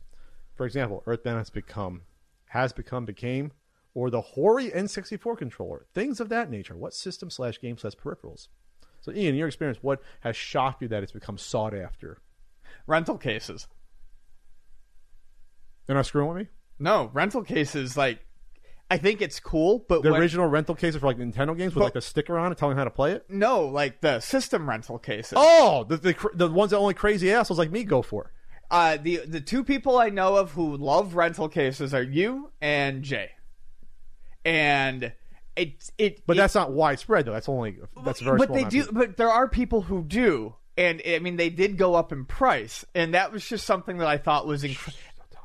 Well, Sold whatever. for a few. I know, but it, that was just something that I mean. It, it isn't just you two. You two are the two that I think of the most when I think of rental cases. Jay's done way too much research on. the on it. research is fascinating, but it was just uh, that was just something that like struck me completely. Like I was like, really, this is something that's like high in demand. Well, for me, it's practical because it's the best way to store a system. sure, You'll throw them in a fucking box, or you have a cool little. I can go, hey, Ian, you want me to bring over my Saturn in the case? right? I- To me, it just made sense. yeah, I hate to say it, and now I've amassed like twenty five of them. I only need like three more, and I'm done with like all the ones that we know that exist, which is kind of scary to think about. that's That- insane. yeah. Um, I, you talk. I got. I got to sift through my brain here because everything is weird to me that is collectible at this point. No, but that it has become so that you didn't think would ever get yeah, collectible. I didn't think that would be. I, yeah, I mean, I mean, there's people that collect like the organizers in the box, but not many people go for that. There's only a few crazy people. You know, I mean, on a huge level, I don't know. Fucking common Nintendo games, full sets. that's weird to you. At the end of the day, yes. When I look at like an entire full set, I guess no. I, I collecting in a I don't talk. this was geared towards you. Uh, what is sh- uh, well, col- uh, collecting sealed games uh, that's never caught on like, like wildfire. That always was like strange to me, just on its surface. We know why we've gone through it because you're not, you can't access the, the goodies of it in any way. It's sort of entombed, and at that point, you're not really collecting video games anymore. You're collecting, you're collecting like video game ephemera. Sure. because you can't get to the game. So to me, there's no difference as having the box to display.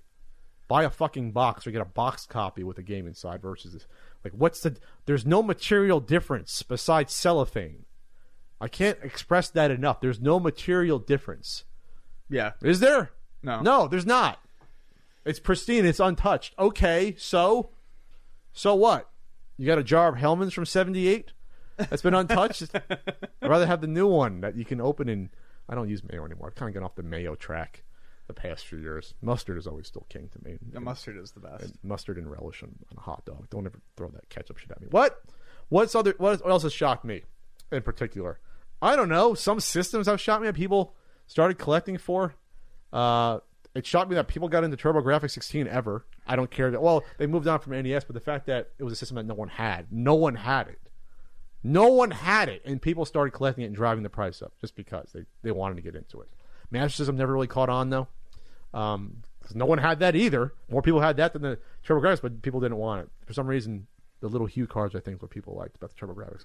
Or Well, I think they liked it because of the mystery of it. I mean, enough people I- knew about the Sega I- Master System, but didn't. I'm not going to. I don't usually toot my own horn about opening things up. People, I did open up people to learn about TurboGrafx 16 through my few NES Punk videos.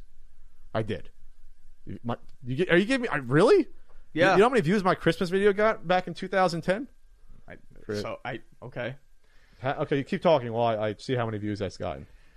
You're just trying to pass this dead question off to me. Dead question. You're the one who wanted to answer this. Oh, I just agreed with whatever you were saying. Okay. I, I mean, I, I was trying to think. I, I, I'm sure I have an answer Uh, to this. I just haven't had a chance. A Path NES Punk Christmas, which I somehow wrote, shot, and edited in one week because I was a fucking madman uh, eight years ago and manic.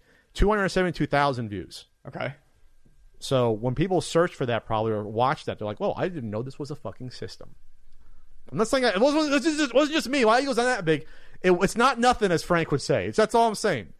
So because before that, no one knew what it was. Okay, I'll shut the fuck up. People think I have a big ego. Shut up. Mahjong games. I wasn't expecting mahjong games You to take off that? the way they, no, yeah, they, they, off. really taken off. Yeah, they've taken off hugely. So merchandise wasn't really a thing before. Video game merchandise was not a thing for the I mean, most part. I guess I, w- I was I, I would have you know said something like I was kind of thinking that it's a lot of the merchandise video. and, and smaller stuff that I would not have expected. I kind of thought it would have stuck maybe more to games. I wasn't expecting, um, and it's it's the stuff that I've actually come to find more interesting.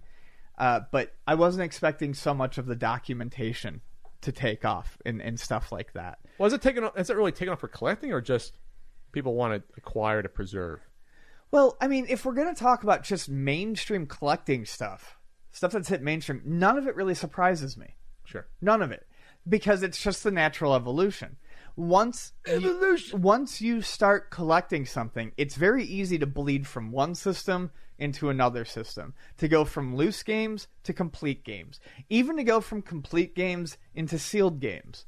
It may not make sense to us, but I can easily see how that all happens. I can easily see how it goes from Nintendo into even TurboGrafx or Nintendo into Sega Master System. Super. Um, or, or, or super. Um, there's nothing really that weird to me about how um, the Earth uh, about how Earthbound became popular. It just needed time to be discovered. As people get into these systems, these things are going to be discovered. There's always going to be games that were less appreciated back in their time that were good games that are going to be found out that are good and people are going to want them again. It happened with it's not just Earthbound. Earthbound is like a prime example, but we talked about it or there was a question I think that maybe we didn't discuss.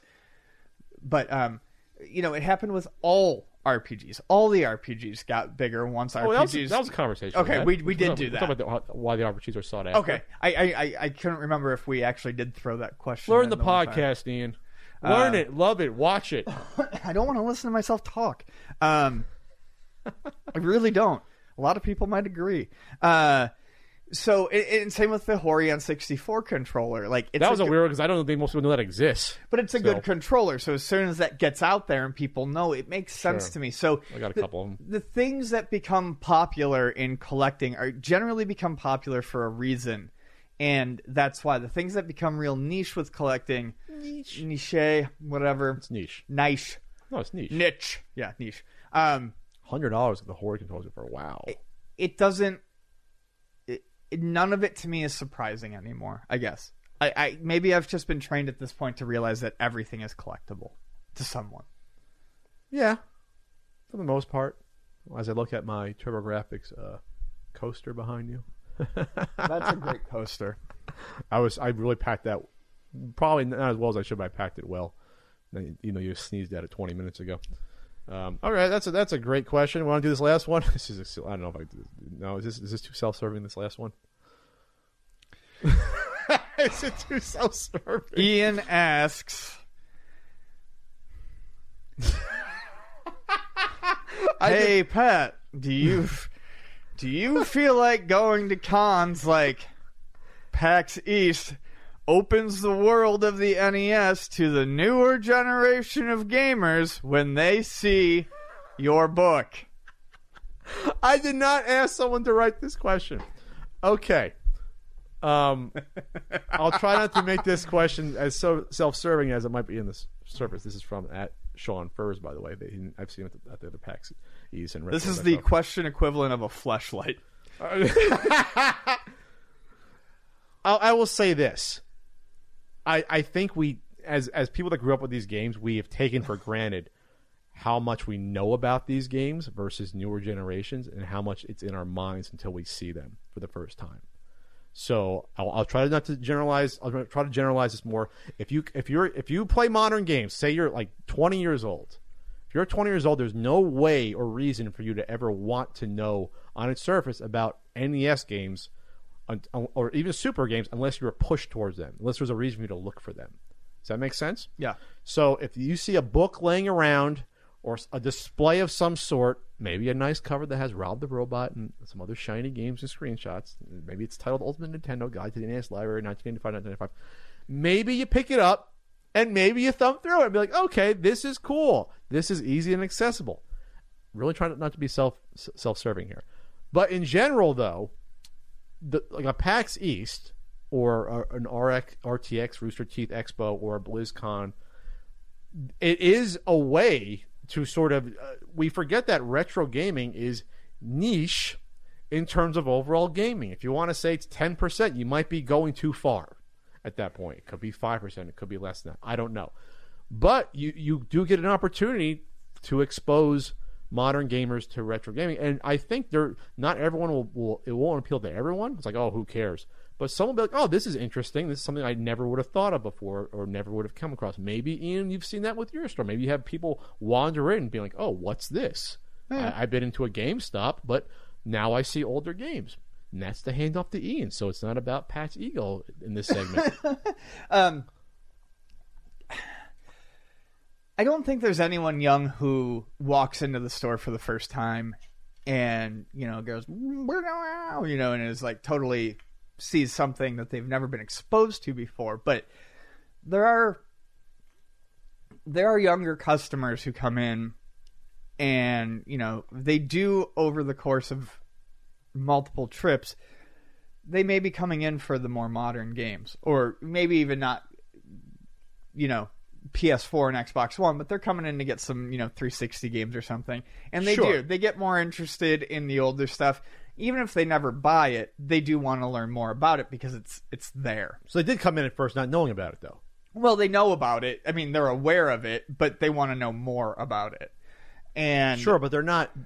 Yeah, I know about movies from the 50s, but I have to go back and watch them to really learn about it. and they're not really playing it but uh, uh, i'm just saying that there is when you have something there to look at as opposed to just the knowledge of it then they're more compelled to learn more about it if it's if it's there it's one of those out of sight out of mind things Yes. once they see it so whether it's a book or a stack of old games actually there like right next to the new games you're looking d- at display somewhere. At, Yeah. uh, like like I think Joe Santulli and his team did a great job uh, back in like when, the two or three years they went to E3 when they when they had the video game history museum display. Like for a lot, for that was great because it was gigantic. You had people wander in and be like, "Oh, what is this? What are all these old games?" You had a nice laid out history foundation. right So I, I, I think that's important to have to have those opportunities. And my book is nothing compared to that. I'm not trying to say they're on the same level or not at all.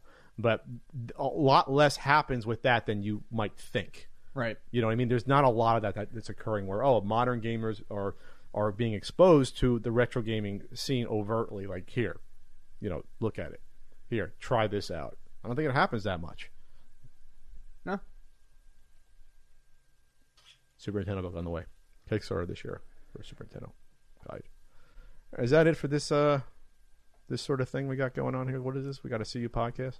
Yeah that's it for this Patreon. Two and a half hours, longest one in a while because uh, that's it for this Patreon. yeah Patreon's done. Yeah. Uh, we have a Patreon, patreon.com slash CU podcast. Subscribe on YouTube or iTunes, Stitcher, Podbean, Google Play, wherever you listen to us rambling. Um, don't shut off yet. We have to have the display up, Ian. I'm- By the way, I'm Ian, leaving the display up By the way, I forgot in the intro to uh to let you know. Did you watch the video, the actual video of our channel awesome discussion? No You did not. You know that's gotten quarter of a million views, right?